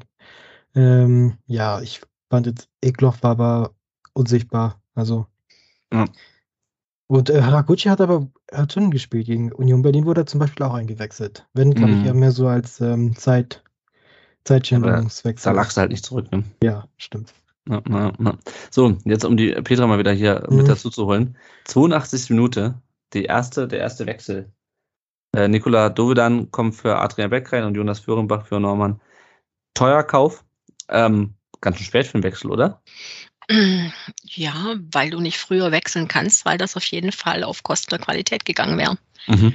Die Problematik im Heidenheimer Kader ist, dass er wahnsinnig dünn ist einfach. Also du, du hast nicht, ich sag mal so, immer wenn du in Heiden, bei den Heidenheimern wechseln musst, geht es auf Kosten der Qualität. Auf fast jeder Position. Und es gibt auch Spieler, die kannst du sowieso gar nicht ersetzen. Und in diesem Spiel war ganz klar, dass die, die neu drin waren. Also Norman Teuerkauf war jetzt nicht neu drin, der war das Öfteren schon in der Startelf. Aber ich glaube, wenn ein 36-Jähriger plötzlich wieder Stammspieler in der Defensive ist in der Bundesliga, dann äh, muss man sich auch überlegen, an was das liegt. Ne? Und äh, man hat genau gemerkt, äh, die Hoffnung war, dass es alle durchziehen können und dass er nicht früher wechseln muss. Und man hat meiner Meinung nach auch sofort den Unterschied gesehen, als mhm. Beck draußen war und Dove dann auf dem Feld. Mhm. Der hat dann ja. auch nach dem Spiel gleich einen Anschiss kassiert. Also, weil er eben nicht diese 110 Prozent gegen den Ball arbeitet und äh, sich, sich im Verteidigen mit einbringt, wie das vielleicht ein Adrian Beck macht. Ja. Von den, von den Positionen her waren das äh, 1 zu 1 Wechsel? Äh, ja, ja, ja, ja, auf jeden Fall. Also Dovedan hat äh, schon öfters auf, äh, als ein Wechselspieler auf der gleichen Position wie, wie Beck gespielt. Also das sind Beck, Dovedan und Tomala in der Regel, wobei Beck da die Nase vorn hat. Und Föhrenbach war ja bisher eigentlich der angestammte äh, Linksverteidiger. Und Norman Teuerkauf hat den ersetzt, weil Föhrenbach die letzten Spiele einfach das nicht, ja, der hatte einfach zu große Probleme. Mhm da waren immer so die paar Sekunden in der Entscheidung, war einfach immer ein Tick zu spät. Er war immer ein Schritt zu spät, ein Tick zu spät und gegen Gladbach war das eklatant. Und Teuerkauf macht das einfach mit seiner ganzen Erfahrung und bringt das auf den Platz. Insofern war das positionsgetreu, ja. Ja, ja. der VfB ist dann nochmal in die Schlussoffensive gegangen, blieb immer auch nicht viel anderes übrig. Dann gab es noch einen zweiten Wechsel, dann schon in der Nachspielzeit. Kevin Sessa kam rein der ähm, auf jeden Fall sein, hat sein Bruder für den VfB gespielt oder sein Cousin, ich weiß nicht mehr. Ich weiß Kevin Sessa hat, glaube ich, auch mal eine Zeit lang beim VfB ja. gespielt. Und den Weiblingen. Ja, das, das, beim bitte? FS war, Weib, FS war Weiblinge, das weiß ich noch. Und dann bei ja, den ja, genau. Ich glaube, aus der Stuttgarter Jugend kommt er, ne? Genau. Ja, ja, genau, ja. Der, und kam dann, ich weiß nicht, als 16-Jähriger oder so oder 15-Jähriger, weiß ich jetzt mhm. gerade gar nicht mehr. Relativ früh. Naja, ja, genau. Also auf jeden Fall die, den Namen kennen wir noch in Stuttgart, äh, kam für Ehren Dingchi rein und äh, Dennis Tomalla dann für Jan Niklas Beste. Natürlich bringt das in dem Moment auch Zeit. Ähm, ich finde es auch interessant, dass Heidenheim noch nicht mal alle fünf Wechsel äh, ausgenutzt hat. Ähm, weil am Ende waren es nur, nur, nur vier Wechsel, der VfB hat fünfmal gewechselt. Äh, und natürlich, glaube ich, auch um den beiden äh, den verdienten Abgang ähm, oder die verdiente Auswechslung zu geben, oder? Oder woran lag das, dass er jetzt gerade die beiden runtergenommen hat? Weil Dingchi hat, glaube ich, relativ gut gemacht, Beste mit der, mit der Vorlage. Ja, also es war sicherlich der Grund. Es war sicherlich der Grund, dass die nochmal ihren Sonder Sonderapplaus abholen. Ja, das sehe ich auch so. Mhm. Und wie gesagt, dass er so, so spät gewechselt hat und dass er nicht öfter gewechselt hat, liegt einfach daran, dass das ein Qualitätsverlust gewesen wäre. Mhm. Und mhm. das, und da man ja die letzten Spiele, also wir haben ja des Öfteren schon 2-0 geführt und haben es dann nicht geschafft, das Ding noch über die Ziellinie zu bringen.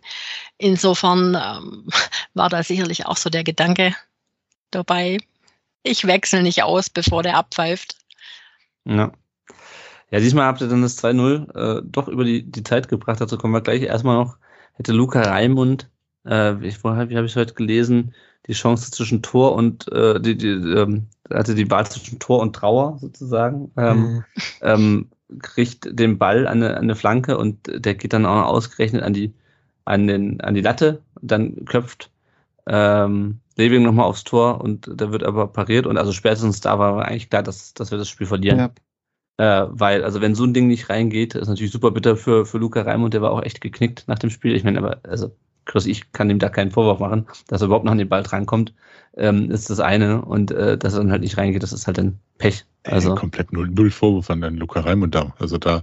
Ja. Nee, überhaupt nicht. Ich fand, fand eigentlich seinen Auftritt mhm. grund, grundsolide, was der da abgeliefert hat in der Zeit, wo er da war. Das fand ich vollkommen in Ordnung. Ähm, den würde ich da auch gerne mal äh, öfters auch sehen, vielleicht mit ein paar mehr Minuten. Ja. Und dann mal, ja. mal gucken, ob das, ob das was kann für die Bundesliga. Aber ja, es ist halt, äh, ja, kam an dem Abend in eine Mannschaft rein, die nicht so funktioniert hat, wie sie funktionieren kann. Ja, naja. Ja, und dann, ähm, also quasi ein, ein Hollywood, wie man sich das schöner nicht, nicht erträumen kann, glaube ich. Es geht ein langer Ball nach vorne, den Anton irgendwie versucht noch zu erreichen, kommt aber nicht dran. Äh, Alex Nübel steht natürlich viel zu weit vom Tor, weil der VfB aufgerückt ist, weil er noch irgendwie ein Tor machen will. Und dann kommt Tim Kleindienst und knallt das Ding, ich glaube, aus 48 Metern. 47,98. 47,98 Metern ins, äh, ins äh, leere Tor. Äh, und ähm, beschreib doch mal, Petra, wie war's? Du warst im Stadion, oder? Nee, ich war nicht im Stadion. Ah, du warst nicht im Stadion. Okay, aber wie, ähm, wie ging es dir dann vor dem, vor, vor dem Fernseher? Ich glaube, im Stadion, das Stadion ist wahrscheinlich ausgerastet. Ähm, ich war auch laut, so, ja. Ähm, so in der letzten Minute reinmacht. Ähm, das, um das, war einfach ein total schönes Tor. Also ich, ich habe mich super für Tim Kleindienst gefreut, der ja wirklich auch so der, der erste Verteidiger ist, der, der die meisten Zweikämpfe gewinnt und sich in jeden Ball wirft und der sicherlich gehofft hat, in den ersten Spielen mehr Tore zu schießen mhm. und vielleicht so ein bisschen an die Zweitligaquote ranzukommen, wobei es sich auch jedem klar war, dass das eine ganz andere Geschichte ist. Also ich, mich hat es wahnsinnig für ihn gefreut. Ich glaube, dass ihm das sehr viel bedeutet hat und dass ihm das auch nochmal wieder ein bisschen mehr Selbstbewusstsein und das ist, ist, so ein typisches Kleindiensttor einfach. Also ja. der hat dieses Gefühl, der hat diesen Torriecher, der weiß genau, wann er wo stehen muss, wann er wo schießen muss. Und das macht er auch noch in der letzten Sekunde. Also das ist einfach seine Mentalität. Ja, ja und damit war das Spiel zu Ende. Ähm, und wir haben ja vorher noch äh, gesprochen, Petra, weil du ja uns auch äh, darüber gesprochen hatten, ob du am Podcast teilnimmst, sagst du, ach ja, äh, nächste Heimniederlage kommentieren. Ähm, kam dann doch anders, als du, als du dachtest. Ähm, mhm. wie, wie, wie geht es nach dem Spiel? Also ich meine, klar, die Saison ist noch nicht vorbei, sind der Spieltag, aber äh, nach den vier Niederlagen zuvor, wie es mir geht. Klassische Fußballfrage, wie geht es Ihnen jetzt? Ja, ja, woran hat es gelegen? Genau. Ich, mir war das Spiel wahnsinnig wichtig. Mir war das Ergebnis überhaupt nicht wichtig. Mhm. Mir war in dem Fall natürlich, man braucht die Punkte. Die brauchst du immer. Aber das war jetzt kein Spiel, von dem jeder gesagt hat, du musst einen VfB schlagen. Ja, letzte Saison vielleicht, aber jetzt im momentanen äh, Saisonverlauf nicht. Insofern wäre ich auch mit dem Punkt zufrieden gewesen vor dem Spiel. Mir war einfach nur wichtig zu sehen, mhm. dass sie es noch auf den Rasen bringen. Also dass einfach mhm. diese, diese Defensivleistung, wie ich die Mannschaft kenne, dass wirklich da elf Leute auf dem Platz stehen, deren äh, einziges Ziel ist, dieses Tor zu verteidigen. Was bei Kleindienst vorne anfängt und bei Kevin Müller hinten aufhört. Und mhm. diese, diese, ja, Gier ist ein blödes Wort, aber das war nicht mehr da, die letzten Spiele. Also die, man muss sich das einfach so vorstellen, du hast halt einen Kader, der immer unglaublich Leistung bringen muss. Der muss immer an die Grenze und über die Grenze rausgehen, damit das funktioniert. Und dann machst du das zwei Spieltage und dann machst du das drei Spieltage und vier und dann geht dir irgendwann die mhm. Luft aus. Also niemand kann immer jede Woche 120 Prozent Leistung bringen. Das ist unmöglich. Je mehr Qualität du auf den Rasen bringst, desto eher schaffst du das. Und wenn du halt ein paar Probleme hast mit der ersten Liga, dann ist das eine wahnsinnige Herausforderung. Und ich hatte das Gefühl, dass da zwei, drei Spieler sind, denen die Luft ausgegangen ist, die jetzt einfach vielleicht im Moment nicht mehr können. Also die können diese 110 Prozent nicht mehr bringen. Und das hat mir tatsächlich Sorge gemacht, weil der Kader so dünn ist und bei mir jetzt nicht klar war, wer soll es denn jetzt richten oder wen, wen kannst du jetzt mal reinwerfen, der es versucht, ob er es besser kann. Mhm. Und als dann äh, Gimber doch äh, kam, was ja jeden überrascht hat, der war ja die meiste Zeit nicht mal im Kader, aber als er dann äh, eben in Gladbach in diesem äh, Pokalspiel seine Chance bekommen hat, da bekam ich Hoffnung. Und als ich dann eben gesehen habe, was die jetzt auf den Platz gebracht haben, jetzt würde ich wieder sagen, ja, wir haben eine Chance drin zu bleiben nach dem Spiel. Ja, ja, also ich bin auch ehrlich gesagt froh, dass ja. wir nicht in der Relegation gegen euch gespielt haben ähm, sondern gegen den HSV. Muss ich ganz ehrlich sagen. Also weil ich will nicht wissen, wie das. das habe ich äh, damals auch schon gesagt. Dass, ja. Als sich heute erinnert. Also ich habe auch gesagt, lieber den HSV wie, wie Heidenheim. Ja, das ja. ist im Nachhinein, ja. Ähm, wobei, ja, und, hm? äh, wobei ich würde sagen, Heidenheim hat schon gute Chance. Ich finde, dass dieses Jahr der Abstiegskampf viel, viel schwächer ist als letztes Jahr. Also ich finde, dass von Köln, Mainz, Darmstadt, Bochum, das sind so die vier Abschiedskandidaten, dann vielleicht Heidenheim, und Bremen und Berlin so als die nächste Tier. Insofern finde ich, dass Heidenheim schon doch schon gute Chancen hat. Also ähm, klar, die, die müssen immer alles geben, aber das muss auch Darmstadt geben. Mainz und Köln sind auch mittlerweile, wirken auch komplett lethargisch, finde ich. Berlin so oder so. Wie viele Spiele haben jetzt die verloren? 12, 13 in Folge? Ja. Also, das ist schon. Morgen spielen sie gegen, also wenn ihr das hört, ja. heute gegen, gegen Napoli, glaube ich. Ja. Mhm also letztes Jahr war das, glaube ich, da unten schon ein bisschen qualitativ besser, weil du. Haben, waren wir ja auch mit dabei. Ja. ähm, und auch Hoffenheim spielt ja auch anscheinend guten, hat auch guten Fußball gespielt und ist irgendwie dort unten reingerutscht. Schalkes ähm, naja. Redemption Run, äh, Run und Bochums sowieso. Und dieses Jahr wirkt es halt ein bisschen so lethargisch. Also ich, das wird, also es wird schwer für Heidenheim, aber nicht, nicht unmöglich. Ja, das ist ja unsere einzige Chance. Ne? Also wenn du dir die Kaderwerte anschaust mhm. und äh, wenn du schaust, was überall auf dem Platz steht, ja. unsere einzige Chance ist ja, dass eben die etablierten mhm. Mannschaften ihre Leistung eben nicht auf den Platz kriegen ja. und dass es da klemmt. Ja. Und äh, das sieht es ja wirklich bei Mainz und bei Köln. Also ich habe die Spielen sehen mhm. jetzt, ich gucke mir die Spiele natürlich immer an. Und ja, im Moment, und wir haben gegen die alle noch nicht gespielt. Also äh, mhm. alle hinter uns, die, gegen die haben wir noch nicht gespielt, insofern. Mhm. Ich bin ja. jetzt frohen Mutes. Ja, ja, ja sehr gut. Ja, ähm, beim VfB sieht es ein bisschen anders aus. Ähm, ich fand, Chris, das war die schlechteste Saisonleistung. Schlechter noch als das 1 zu 5 gegen Leipzig. Würdest du mir dazu stimmen? Ja, weil die erste Halbzeit gegen Leipzig echt super war. Deswegen, da war es ja bloß die zweite Halbzeit gegen Leipzig, wo, wo es komplett auseinandergefallen sind. Ja. Und deswegen war es für mich auch diese, diese, dieser Rückschritt einfach. Und so ein mhm. massiver Rückschritt und mhm. eben dieses, Aufreißen der Wunden von, von letzter Saison, von alten Zeiten fast schon. Ähm, von, von fast schon vergessen geglaubten Zeiten. Und mhm. ja, wie du sagst, kom kompletter, komplett schlechteste. Also schlechtes es ist halt, ist halt gemein, weil ein, ein Waldemar Anton eigentlich ein gutes Spiel gemacht hat. Ähm, da dann zu sagen, ja, es war halt komplett scheiße von, von allen oder so. Ich weiß auch nicht. Ne? Also ja, hast halt Einzel Einzelleistungen, die halt rausreißen. Ja. Ähm, aber insgesamt und ähm, da hat halt auch Anton seinen Anteil drin, aber hat natürlich auch viel einfach raus, rausgeholt. Natürlich, natürlich. aber ja. da hat man, glaube ich, jetzt wirklich mal richtig nochmal gemerkt, wie das ist, wenn Gerassi jetzt dann nicht dabei ist, der dann ja. wirklich noch das eine oder andere gemacht hätte wahrscheinlich. Oder einfach auch von, von, von der Einstellung oder vom, vom Auftreten her nochmal prä präsenter gewesen wäre. Hat euch nicht auch Sermio gefehlt? Ja. Ja. Ja, definitiv. Genau. Also das wollte ich mich gerade auf ansprechen, der Brain Train, äh, Brain, Brain Train 21, pardon. Er hat das bei Twitter auch geschrieben, der zweite Anzug passt nicht. Weder Jong noch sie, das in der Starthälfte noch die Einwechsel überzeugend. Girassi, Mio und ja, gestern auch Stenzel fehlten für Spielkontrolle und Effektivität. Also Mio fand ich ganz krass. Ähm, der war im letzten Spiel so ein bisschen unter dem Radar, weil er jetzt auch nicht unbedingt die, die Großchancen hatte oder die, die Vorlagen hatte, aber ähm, ja, ja die fehlten quasi zwei Spieler vorne. Mhm. Also hat auch Schmidt ausdrücklich erwähnt nach dem Spiel, ne? dass er gefehlt hat. Tatsächlich. Ja. Ja. Wobei ich eigentlich auch mal sagen muss, wer hätte denn vor einem halben Jahr gedacht, dass jemand mal sagt, äh, Stenzel hat gefehlt? Mm, ja. ja. ja. aber was der, ja. was der, was der, was der äh, Braintrain äh, auch schreibt, also diese, diese Stabilität, ja, ich glaube, also ähm, Rouault hat gute Spiele gemacht. Ähm, das war eins mhm. von den nicht so guten. Stagyu hat mich jetzt auch, also ich meine, der Junge ist auch jetzt nicht super alt, ja. Ähm, so ein Stenzel hat, glaube ich, der jetzt wirklich lange da ist, der ist äh, 2019 gekommen, nach dem mhm. Abstieg, meine ich. Ähm, ist das, müsste das dienstältester Spieler sein, auch nach, nach dem Sosa-Abgang. Ähm, und den, also, der wird natürlich immer so ein bisschen unterschätzt, aber ich glaube, der hätte sowohl mit offensiven Flankenläufen was äh, beisteuern können, als auch wirklich mit so ein bisschen ähm, die Mannschaft äh, mal wieder so ein bisschen ja. zu erden ähm, und ein bisschen seriöseren Fußball zu spielen. Also ja.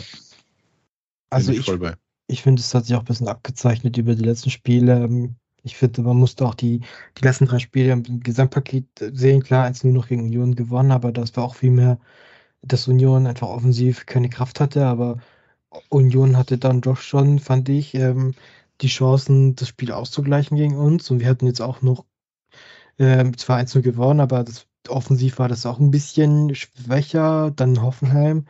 Klar, wir machen zwei Dinge rein, das ist gut, aber defensiv sind wir einfach desolat und allgemein.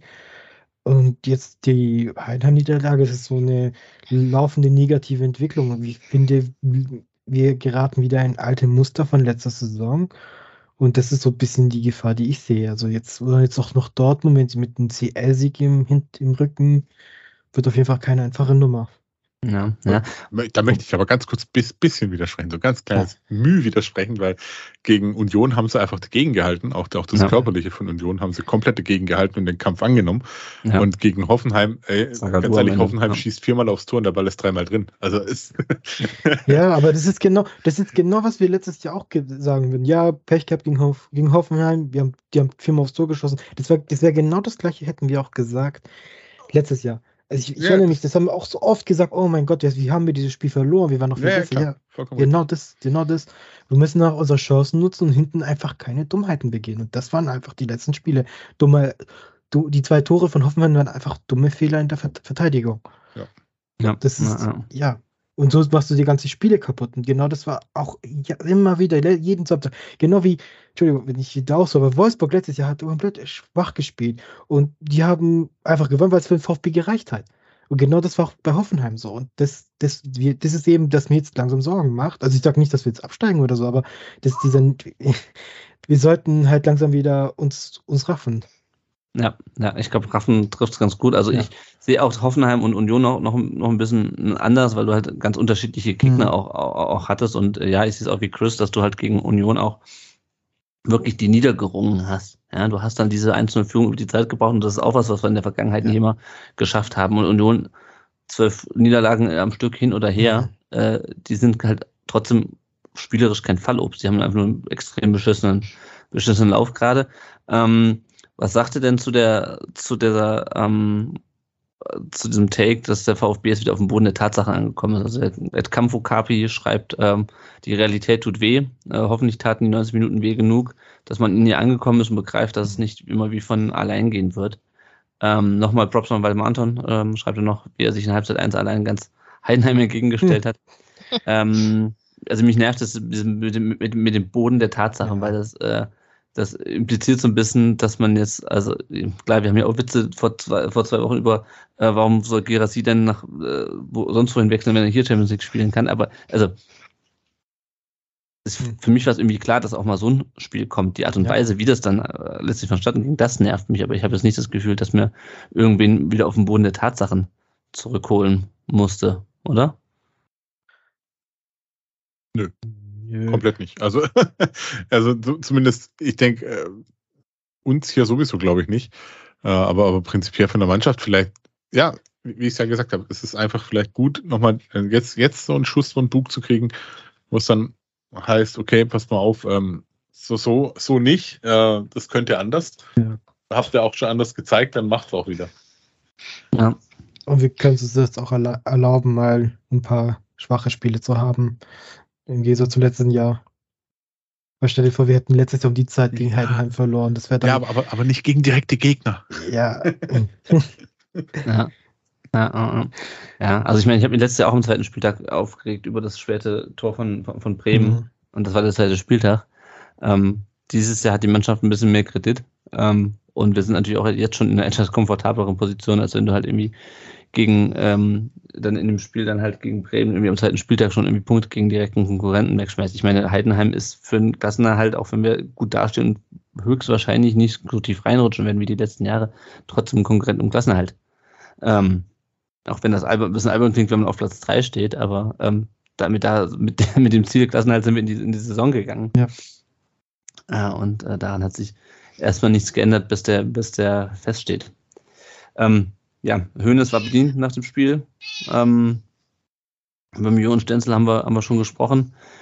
Gibt es noch was, was ihr zu dem Spiel loswerden wollt, aus äh, Heidenheimer Sicht oder aus äh, VfB-Sicht? Petra, gibt es noch was, was du zu dem Spiel was sagen ich, möchtest? Was ich dringend loswerden möchte, ohne euch zu ärgern. Du kannst uns auch ärgern, das, das können wir ab. Mir sind tatsächlich ein paar Dinge aufgefallen. Mhm. Was mir auffiel, war, dass die Heidenheimer diesmal sehr schnell in der Rückwärtsbewegung waren. War mhm. in letzter Zeit auch nicht immer so. Was ich spannend fand, war, dass die Passquote in den verlorenen Spielen deutlich höher war als jetzt gestern im Spiel gegen euch. Wir sind zwar sechs Kilometer mehr gelaufen als ihr, aber trotzdem ein paar Kilometer weniger gelaufen, als wir sonst laufen tatsächlich. Mhm. Das ist mir aufgefallen, dass Tim Kleindienst wieder die meisten gewonnenen Zweikämpfe hatte. Ist mir aufgefallen. Gut und kompakt verteidigt. Ich hatte das Gefühl, bei euch ist so ein bisschen, eine, ja, das fand ich ein bisschen statisch teilweise. Zu wenig Bewegung, ticken zu langsam. Habe ich schon anders gesehen von euch diese Erwartungshaltung jetzt, die, die finde ich ein bisschen schade, kann es aber nachvollziehen. Erfolge äh, erwecken noch mehr Erwartungen. Also ich glaube, mhm. tun sich Fans grundsätzlich schwer damit, das richtig einzuordnen. Man hat dann so einen Höhenflug und überlegt sich, mein Gott, was könnte jetzt alles möglich ja, sein? Den haben wir jetzt schon gut, geschlagen ja. Mhm. und, und das ist schon mal ganz schwierig und es tut mir immer so ein bisschen leid, ähm, weil ich mir wünschen würde, ihr könntet das mehr genießen, weil ich es toll finde, wie es läuft. Ich habe mir das schon bei der Relegation gegen HSV gedacht. Also so war mir völlig ein Rätsel, wie diese Mannschaft überhaupt in die Relegation kommen konnte bei der Qualität, die ja. die auf dem Platz haben. Also und wenn ihr jetzt vom Abstiegskampf redet, finde ich das zwar sympathisch, aber völlig unrealistisch. Also ihr mhm. werdet da nicht reinrutschen, never ever. Ja. Also gehe geh, geh ich auch nicht von aus und ich finde es auch albern, wenn irgendwie Freiburg und Union äh, vor der Saison ja. äh, auch irgendwie sagen, ja, wir, für uns geht es um Klassenhalt, werden sie dann Europa League und Champions League spielen und gut bei Union lagen sie vielleicht nicht so nicht so weit daneben. Ähm, also ich muss auch, also ja, ich, ich habe auch, ich genieße auch weiterhin den Tabellenstand, auf den wir gleich äh, kommen, aber mich ärgert halt trotzdem so ein Spiel bodenlos, weil es einfach so, weil es einfach nicht, die, nicht, also wenn du halt irgendwie, keine Ahnung, die die Zähne ausbeißt und am Ende kriegst du halt irgendwie so eins rein, dann ist das so. Aber der VfB war phasenweise einfach schlechter als Heidenheim und das, das, das ärgert mich. Äh, nicht, weil ich Heidenheim nicht die, die Qualität zutraue, sondern mhm. weil der VfB schon andere Qualität gezeigt hat. Das ist auch das, was mich bei mhm. Silas so genervt hat in dem Spiel. Der hat sein Potenzial nicht abgerufen. Der könnte so viel mehr machen, wenn er ähm, ja, sein Potenzial abrufen würde. Und das hat er leider in dem ja. Spiel wieder, wie die ganze Mannschaft leider nicht getan. Mhm. Chris, Andreas, noch, noch Schlussworte zu dem, zu dem Spiel. Also, ich freue mich erstens, ich freue mich für Heidenheim. Also, ich mag, ich mag sie, ich hoffe, dass sie auch in der Bundesliga bleiben. Ähm, ja, insofern, also wie gesagt, ist es ärgerlich, für mich ist die Niederlage ärgerlich, aber ich ich bleib ruhig. Ich, ich denke, ja, 20 Wir haben 15 Punkte zu Union Berlin, die, die, sich da auf Twitter schon wieder über unseren Downfall lustig machen oder so, keine Ahnung. Insofern, ähm, ich sehe uns auch, dass wenn wir dass wir eher wahrscheinlich hier um die Top 10 Grad spielen, als wirklich um den Abschießkampf, so ja. realistisch gesehen. Und ich, ich will jetzt nicht arrogant klingen, ich mag das auch nicht, dieses, ja, Hauptsache 40 Punkte erreichen. Wir haben so einen guten Saisonstart, wir haben den besten Saisonstart der, der Vereinsgeschichte gehabt. Ja. Besser als in der zweiten Liga. Also wir müssen da jetzt nicht uns kleiner machen, als wir sind, auch weil wir eben letzte Saison schlecht, schlechter Start standen, als wir gespielt haben. Und ich habe eine Frage. Wie, wie, wie steht ja. jetzt in dem Begriff El Schwabico? also, ich finde, also ich glaube, also ähm, ich habe mich ja vor zwei Jahren, wann waren es halt vier Jahren, belehren lassen, dass äh, im Jugendbereich Heidenheim gegen äh, VfB durchaus auch mal als Derby oder im Nachwuchsbereich durchaus mal als Derby gesehen wird. Also ich finde vier Pflichtspiele oder das fünf und drei, drei, ähm, drei Testspiele qualifizieren sich mal für mich äh, nicht, nicht als Derby, als, als Schwabiko finde ich, finde ich ganz, sympathisch. Ähm, wir müssen aber jetzt keine Derby-Diskussion Derby aufmachen. Ähm, aber ich finde den Begriff so geil, Held Schwabiko. Ist auf jeden Fall besser als, äh, was war das vor ein paar Jahren mit Hannover und, und Nürnberg, El Kakiko? Ja. ja. Also äh, Bayern-Fan äh, hat unser Spiel den El Spätzliko genannt. Da musst du aber aufpassen, weil dann kommen wieder die Augsburger, die wir hier regelmäßig zu Gast haben, die dann das als Spätzle-Derby titulieren. Also, aber Echt? ja. Ja, ja, ja. Okay. Ja, das ist äh, äh, die, die Häufung an, an Süd- und Südwestmannschaften in dieser Saison ist schon, ähm, ist schon krass. Ähm, mhm. Ja, es wird nicht überall so gern gesehen, ne? Auch, dass es zwei württembergische Mannschaften sind, das gibt es ja mhm. auch. Ja, ja, ja. ja. Das, ich würde gerade sagen, das ist halt, das gibt es halt echt. Mhm. Selten. Gut, ich glaube, wir haben jetzt genug über dieses Spiel äh, gesprochen und blicken ähm, auf die Lage nach dem zehnten Spieltag und auf den nächsten Gegner. Äh, und die Tabelle entschädigt für einigen Ärger, den wir jetzt äh, mit diesem Spiel hatten. Der VfB ist nämlich immer noch Dritter mit 21 Punkten äh, und 27 zu 13 Toren. Also ähm, das muss man sich immer vor Augen führen. 21 Punkte nach 10 Spielen und 27 zu 13 Tore. Das ist das erste Spiel ohne, ohne eigenes Tor.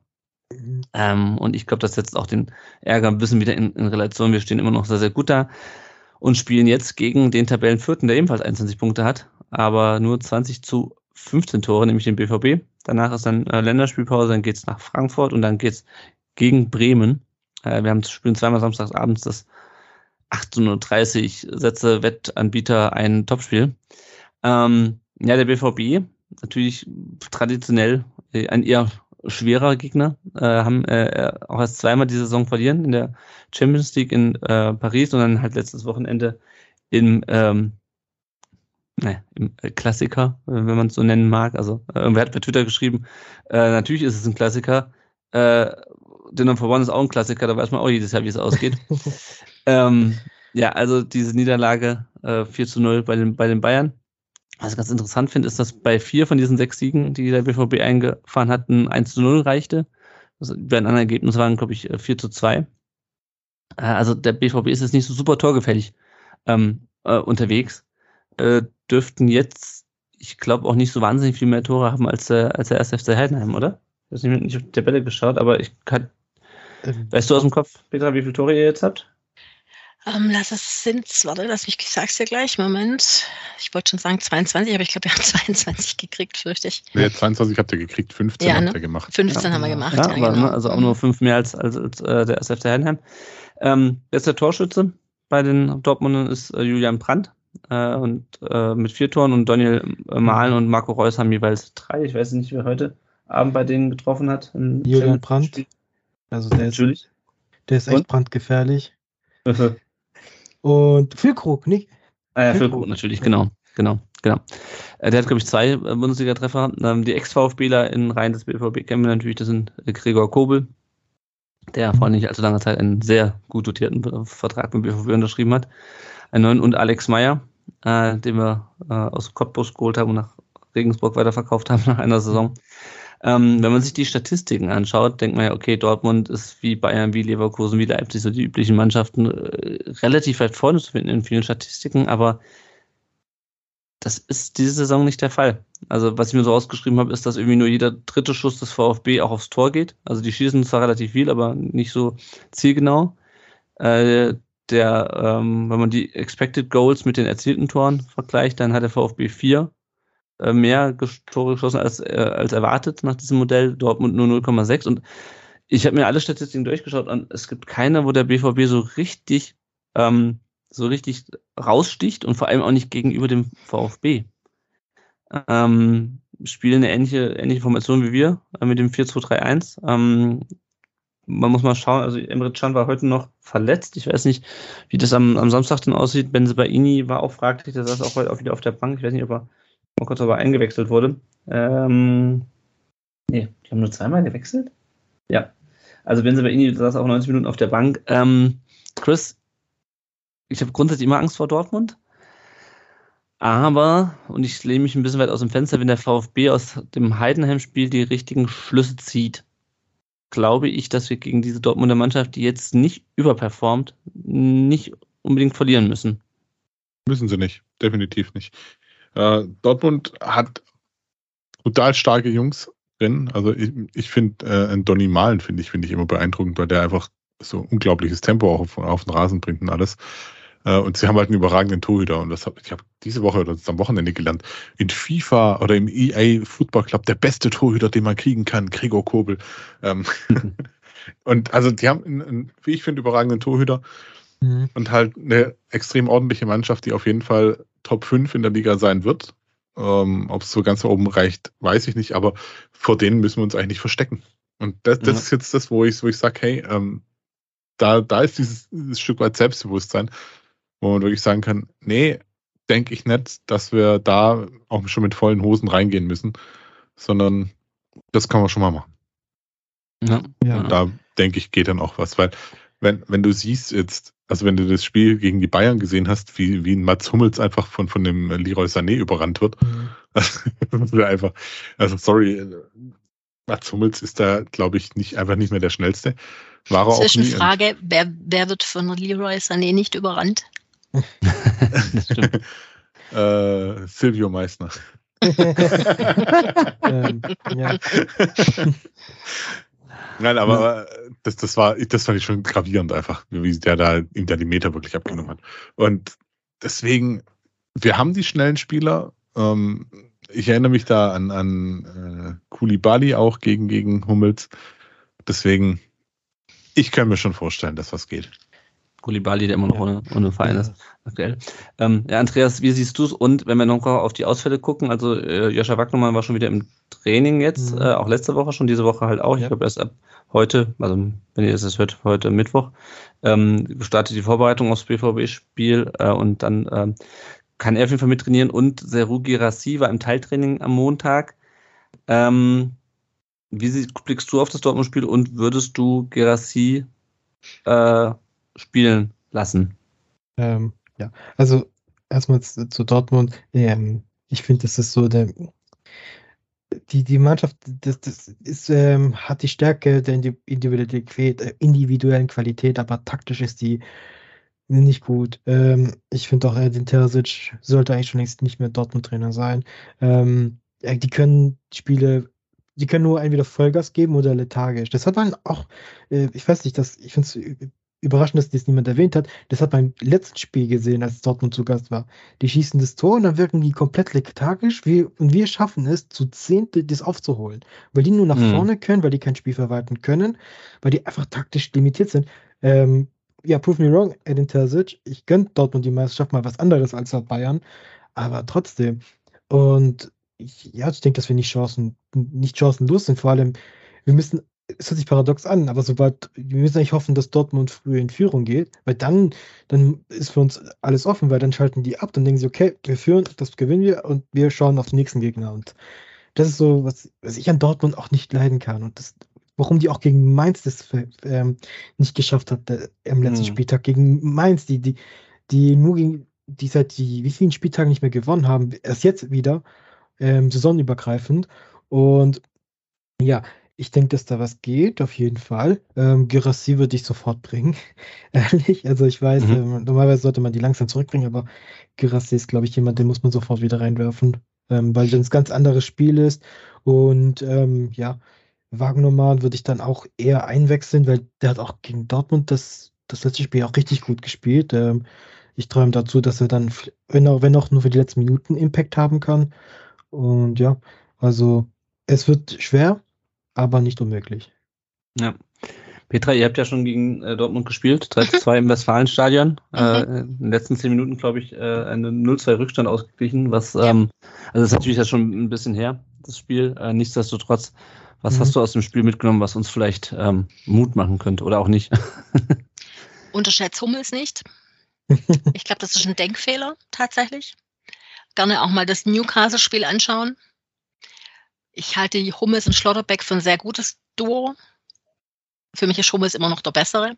Heute äh, gegen Newcastle haben sie mit Süle statt mit Wolf gespielt, der das auch wirklich gut gemacht hat. Mit dir haben sie ein Problem. Also da kriegen die oft keinen Zugriff. Da ist in der Regel ein großes Loch, also über die Mitte. Und das ist mhm. eigentlich so euer Ding eher, glaube ich. Da, da sehe ich eigentlich die größte Chance, die ihr habt. Sobald Dortmund äh, passiv wird, wird es einfacher. Aber solange die aktiv sind, wird es sehr schwer. Das Bayern-Spiel war viel Kopf. Ich glaube, dass diese 0-5-Niederlage noch nicht aus den Köpfen draußen ist, die es ja mal gab. War es 0-4, nicht 0-5? Gegen ja. euch hat Dortmund hat auch gegen euch so. mal so fürchterlich verloren. Fürchterlich. Ja, ja, genau. Ja, In ne? Dortmund sogar, glaube ich. Wenn ja. ich mich richtig erinnere. Also es war, ganz, war ja ein ganz schlimmes Spiel. Und ich denke schon, dass, dass diese, kenne ich das Gefühl. Also das, äh, die sind schon motiviert, glaube ich. Verletzungstechnisch, Can glaube ich nicht. Der war ja immer noch, der war noch nicht mal im Training. Also das glaube ich nicht, dass es für den reicht. Benzebaini trainiert schon wieder. Aber da finde ich jetzt, also mir ist Riason, ich finde Riason stärker im Moment als Benzebaini, der ist schon mal mehr so Genie und Wahnsinn. Sabitzer hat relativ Probleme noch in der Mitte. Ja, ja, und beim, bei Brand ist es halt auch, der ist halt auch entweder ein Genie oder er ist zu lässig und das weiß ich halt vorher nicht. Ja. Es wird darauf ankommen, in, inwieweit sie nach, nach hinten verteidigen, ob ihre offensiven Leute mitverteidigen und wenn sie das tun, dann wird es schwer für euch, glaube ich. Ja, ja, also ich glaube, der VfB muss wirklich in dieses Spiel reingehen, so wie Heidenheim in das Spiel am Sonntag reingegangen ist. Ja, ähm, ja das denke ich ähm, tatsächlich. Dann, so wie das diese bisherige Saison verlaufen ist, ähm, schließe ich nichts aus. Ähm, schauen wir mal wenn man in das Spiel reingeht mit dem Gedanken, wir sind jetzt so gut, wir sind jetzt so stark, wir sind vor Dortmund, wir schlagen die jetzt, dann wird es nicht funktionieren. Das, ich glaube, das ist die größte Gefahr bei dem Spiel. Ja, ja, ja, ja. dann sitzt man ganz schnell auf dem, auf dem Hosenboden dann wirklich der, mhm. der, der, der, Tatsachen. Mhm. Ähm, ja, schauen wir mal. Äh, ich bin gespannt und natürlich auch dann auf das Pokalspiel, dann erstmal Länderspielpause. Mhm. Wie gesagt, und dann geht es gegen, gegen Frankfurt weiter. Ähm, wenn wir noch, über wen wir noch nicht gesprochen haben, ist Nico Nata, der fällt weiter aus. Das heißt, äh, abgesehen von dem sollten Gerassi und Backnommern jetzt wieder normal ins Training einsteigen, haben wir dann auch wieder alle Spieler an Bord. Ähm, ich hoffe mal, dass, wie gesagt, bei Enzo Mio, ich habe jetzt noch nicht auf die Trainingsbilder vom Montag geschaut, ob der da wieder dabei war. Ähm, ich hoffe, dass das, das nichts längerfristiges ist bei ihm. Ähm, und auch, dass äh, Stenzel ähm, dann wieder spielen kann am, oder spielen könnte am, am Samstag gegen den BVB. So, äh, zweiter kleiner Werbeblock. Wenn ihr uns nicht finanziell unterstützen könnt oder wollt, dann könnt ihr uns auch gerne eine Rezension da lassen auf Apple Podcasts oder ihr könnt uns bei Spotify bewerten und könnt auch gerne die Folgen kommentieren. Ihr könnt auch, weil äh, wir unsere Folgen ja auch bei äh, YouTube hochladen, könnt uns gerne einen Daumen da lassen und äh, also gerne auch unseren YouTube-Kanal äh, abonnieren. Da gibt es zwar kein Live-Bild, aber die Folgen könnt ihr euch da trotzdem anhören. Ich weiß, dass es auch Leute gibt, die das machen. Äh, und ansonsten stellt euch doch gerne am Samstag ins erneut ausverkaufte Neckarstadion und erzählt den Leuten von uns. Das freut uns auch, weil dann lernen uns noch mehr Leute kennen. Super. Dann blicken wir mal auf äh, VfB-Mannschaften, die etwas erfolgreicher sind, nämlich unsere Frauenmannschaft, neunter Spieltag der ähm, Oberliga Baden-Württemberg, 5 zu 1 beim FC Freiburg St. Georgen. Äh, Jana Beusler mit ihrem 15. und 16. Saisontreffer, Jana Spengler mit dem 7. und 8. Tor und Anna-Sophie Fliege mit ihrem ersten Tor in der Saison äh, sorgen für den äh, ja, neunten Spiel, im neunten Sieg im neunten Spiel. Der VfB ist Tabellenführer mit 24 Punkten. Äh, zwei Punkte vor den Verfolgern vom S, äh, Verfolgerinnen vom SD Sand 2. Und am also nächsten Sonntag geht's wieder in einem Heimspiel gegen den Tabellen 9. den FV Niefern. Ähm, also auch da gehe ich fast davon aus, dass der VfB wieder erfolgreich äh, sein wird. Ähm, geht da gerne mal hin und schaut euch das an, unterstützt die VfB-Frauen. Der VfB 2 hat 6 zu 0 gegen Frankfurt 2 gewonnen, also gegen die zweite Mannschaft der Eintracht. Das ist eine komplett wilde Saison, die die spielen. Äh, da sind auch schon 16 Spiele jetzt gespielt. Dejan Galien mit seinem 13. und 14. Saisontreffer, Leo Münz, den wir ja in der letzten Saison noch in St. Gallen äh, auf der Bank oder bei der zweiten Mannschaft gesehen haben, mit seinem vierten und fünften Saisontreffer Alex Kreuz mit einer Granate von dem Tor, wenn ich das richtig mitbekommen habe, und Laurin Ulrich, ähm, der ja auch letzte Saison schon mal Bundesliga geschnuppert hat, ähm, trafen. Der VfB ist jetzt Vierter mit 29 Punkten und äh, spielt am Sonntag bei Hoffenheim 2, dem Tabellenzweiten, also auch wieder ein, ein, Spitzenspiel. Frankfurt war auch Vierter vor, der, vor dem Spiel. Die U19 hat Derby, äh, das ist diesmal wirklich ein Derby, äh, gegen den KSC gewonnen. Jasinho Malanga und äh, Efe Korkut äh, der Name ist bekannt. Das ist der Sohn von unserem ehemaligen Trainer Taifun Korkut. Äh, sorgten für die Treffer und das Spiel wurde auch im, ähm, auf YouTube äh, übertragen. Ich weiß nicht, hat sich einer von euch angeschaut zufällig mit dem Daniel Haug als Kommentator? Das hatten wir letzte Woche angekündigt. Ja. Äh, nur stellenweise. Also. Okay. Ich äh, glaube, nach dem 1-0 muss ich dann weggehen. Ja. Ja, ich habe es auch nicht, ich habe hm. auch leider nicht geschafft. Ähm, war auf jeden Fall mal eine gute Chance, die U19 auch zu sehen. Äh, am Samstag geht es dann um 11 Uhr ähm, zu den 60ern nach München, den Tabellen 6. Und die U17 hat leider verloren gegen die andere Mannschaft aus München, gegen den FC Bayern. Maxim Klikovic mit, seinem, mit dem einzigen Tor des Tages am vierten Saisontreffer der VfB ist es Dritter in der äh, U17 Bundesliga, hat die Tabellenführung verloren und spielt am äh, Samstag um 12.30 Uhr gegen den Tabellenzweiten 1. FC Nürnberg. Noch kurz der Blick auf unsere Leihspieler. Ömer Beas wurde in der 57. Minute eingewechselt, als äh, Hatayspor gegen Samsunspor 1 zu 2 äh, verloren hat in der Super League. Die sind jetzt Tabellenneunter. Gildias äh, hat durchgespielt beim äh, in der ersten Runde des Pokals gegen den Zweitligisten GKS Tishi, äh, wird wahrscheinlich ausgesprochen. Und gegen Radomiak Radom hat er auch durchgespielt beim 1-0. Legia Warschau ist es Sechster in der, in der Liga. Aber Heid Fage ist leider immer noch verletzt. Äh, so auch beim 0 zu 2 von Elversberg gegen St. Pauli. Elversberg ist das Zehnter. Bei Matteo Klimowitz, äh, der in Mexiko spielt, wird es spannend, denn in Mexiko wird ja die Saison in zwei Hälften geteilt. Die Apertura und die Clausura. Also aktuell ist die Apertura. Ähm, zwar hat seine Mannschaft jetzt verloren gegen CF Amerika 0 zu 1, da wurde er spät, spät ausgewechselt, gelbe Karte kassiert. Äh, am 16. Spieltag wurde in der 59. Minute ausgewechselt, auch eine gelbe Karte kassiert, 2-2 bei den Tigres UANL. Äh, und jetzt steht noch ein Spieltag an, in der Nacht von Sonntag auf Montag. Und da entscheidet sich dann, ob die, ob San Luis in die äh, reguläre, in die Playoffs kommt oder in so Vor-Playoffs ähm, und dann um die Meisterschaft mitspielen kann. Ja, und dann läuft auch der Vertrag von Matteo Klimowitz in Mexiko schon aus und ich bin gespannt, wie es dann mit ihm, mit ihm weitergeht. Luca Pfeiffer ist noch bis Ende der Saison an äh, Darmstadt 98 ausgeliehen. Über Matej Maklica brauchen wir jetzt, glaube ich, an der Stelle nicht mehr zu sprechen, weil der hat ja schon einen Anschlussvertrag unterschrieben. Mhm. Pfeiffer hat beim 1 2 gegen Bochum die Ein Vorlage äh, zum 1 1 gegeben, wurde dann in der 89. Minute ausgewechselt.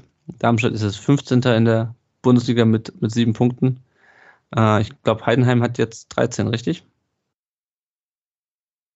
Zehn. Zehn, okay, aber immerhin drei mehr als Darmstadt. Das ist doch schon, das ist doch schon mal äh, ein, ein gewisses Polster. Äh, Juan José Perea in der zweiten Liga konnte auch nicht an die guten Leistungen vom Saisonbeginn äh, anknüpfen. 0 zu 0 gegen Hertha wurde er erst in den 64 Minuten eingewechselt. Rostock ist auch auf Platz 14 in der zweiten Liga mittlerweile abgerutscht. Äh, und ähm, beim Pokalspiel letzte Woche, das lief ja an unserer Aufnahme, wurde er in der Verlängerung eingewechselt. Und Mo Sanko hat äh, 0 zu 6 gegen die PC Eindhoven äh, verloren. Mit äh, Herakles Almelo in der 68 Minute wurde er beim Stand von 0 zu 3 eingewechselt. Ich habe gesehen, Ajax ist nicht mehr Tabellenletzter. Ähm, die haben doch auch mal wieder gewonnen. Ja, und damit sind wir am Ende unserer Folge. Erstmal vielen Dank an dich, Petra, dass du dir die Zeit genommen hast, über dieses äh, Spiel zu sprechen. Sehr gerne, hat mir großen Spaß gemacht mit euch. Und natürlich auch vielen Dank an Andreas. Danke, dass du mal wieder dabei warst. Sehr gerne, gerne wieder. Ja, und euch, lieben Hörerinnen und Hörer, auch vielen Dank fürs Zuhören. Äh, wir hören uns das nächste Mal dann nach dem Dortmund-Spiel. äh, in der Länderspielpause. Ihr kennt das von uns wahrscheinlich, werden wir es erst wieder gegen Ende der Woche dann schaffen, eine Folge aufzunehmen, weil wir zwei Wochen Zeit haben. Ähm, aber auf jeden Fall schön, dass ihr auch diese Folge wieder dabei wart. Äh, zum Abschluss noch wie immer der Hinweis auf ähm, Silber und seinen Instagram-Account und die Aufforderung, registriert euch gerne bei der DKMS. Denn das rettet Leben. Und ähm, ja, wir hören uns nächste Woche wieder. Bis dahin. Ciao. Auf Wiederhören. Ciao. Tschüss.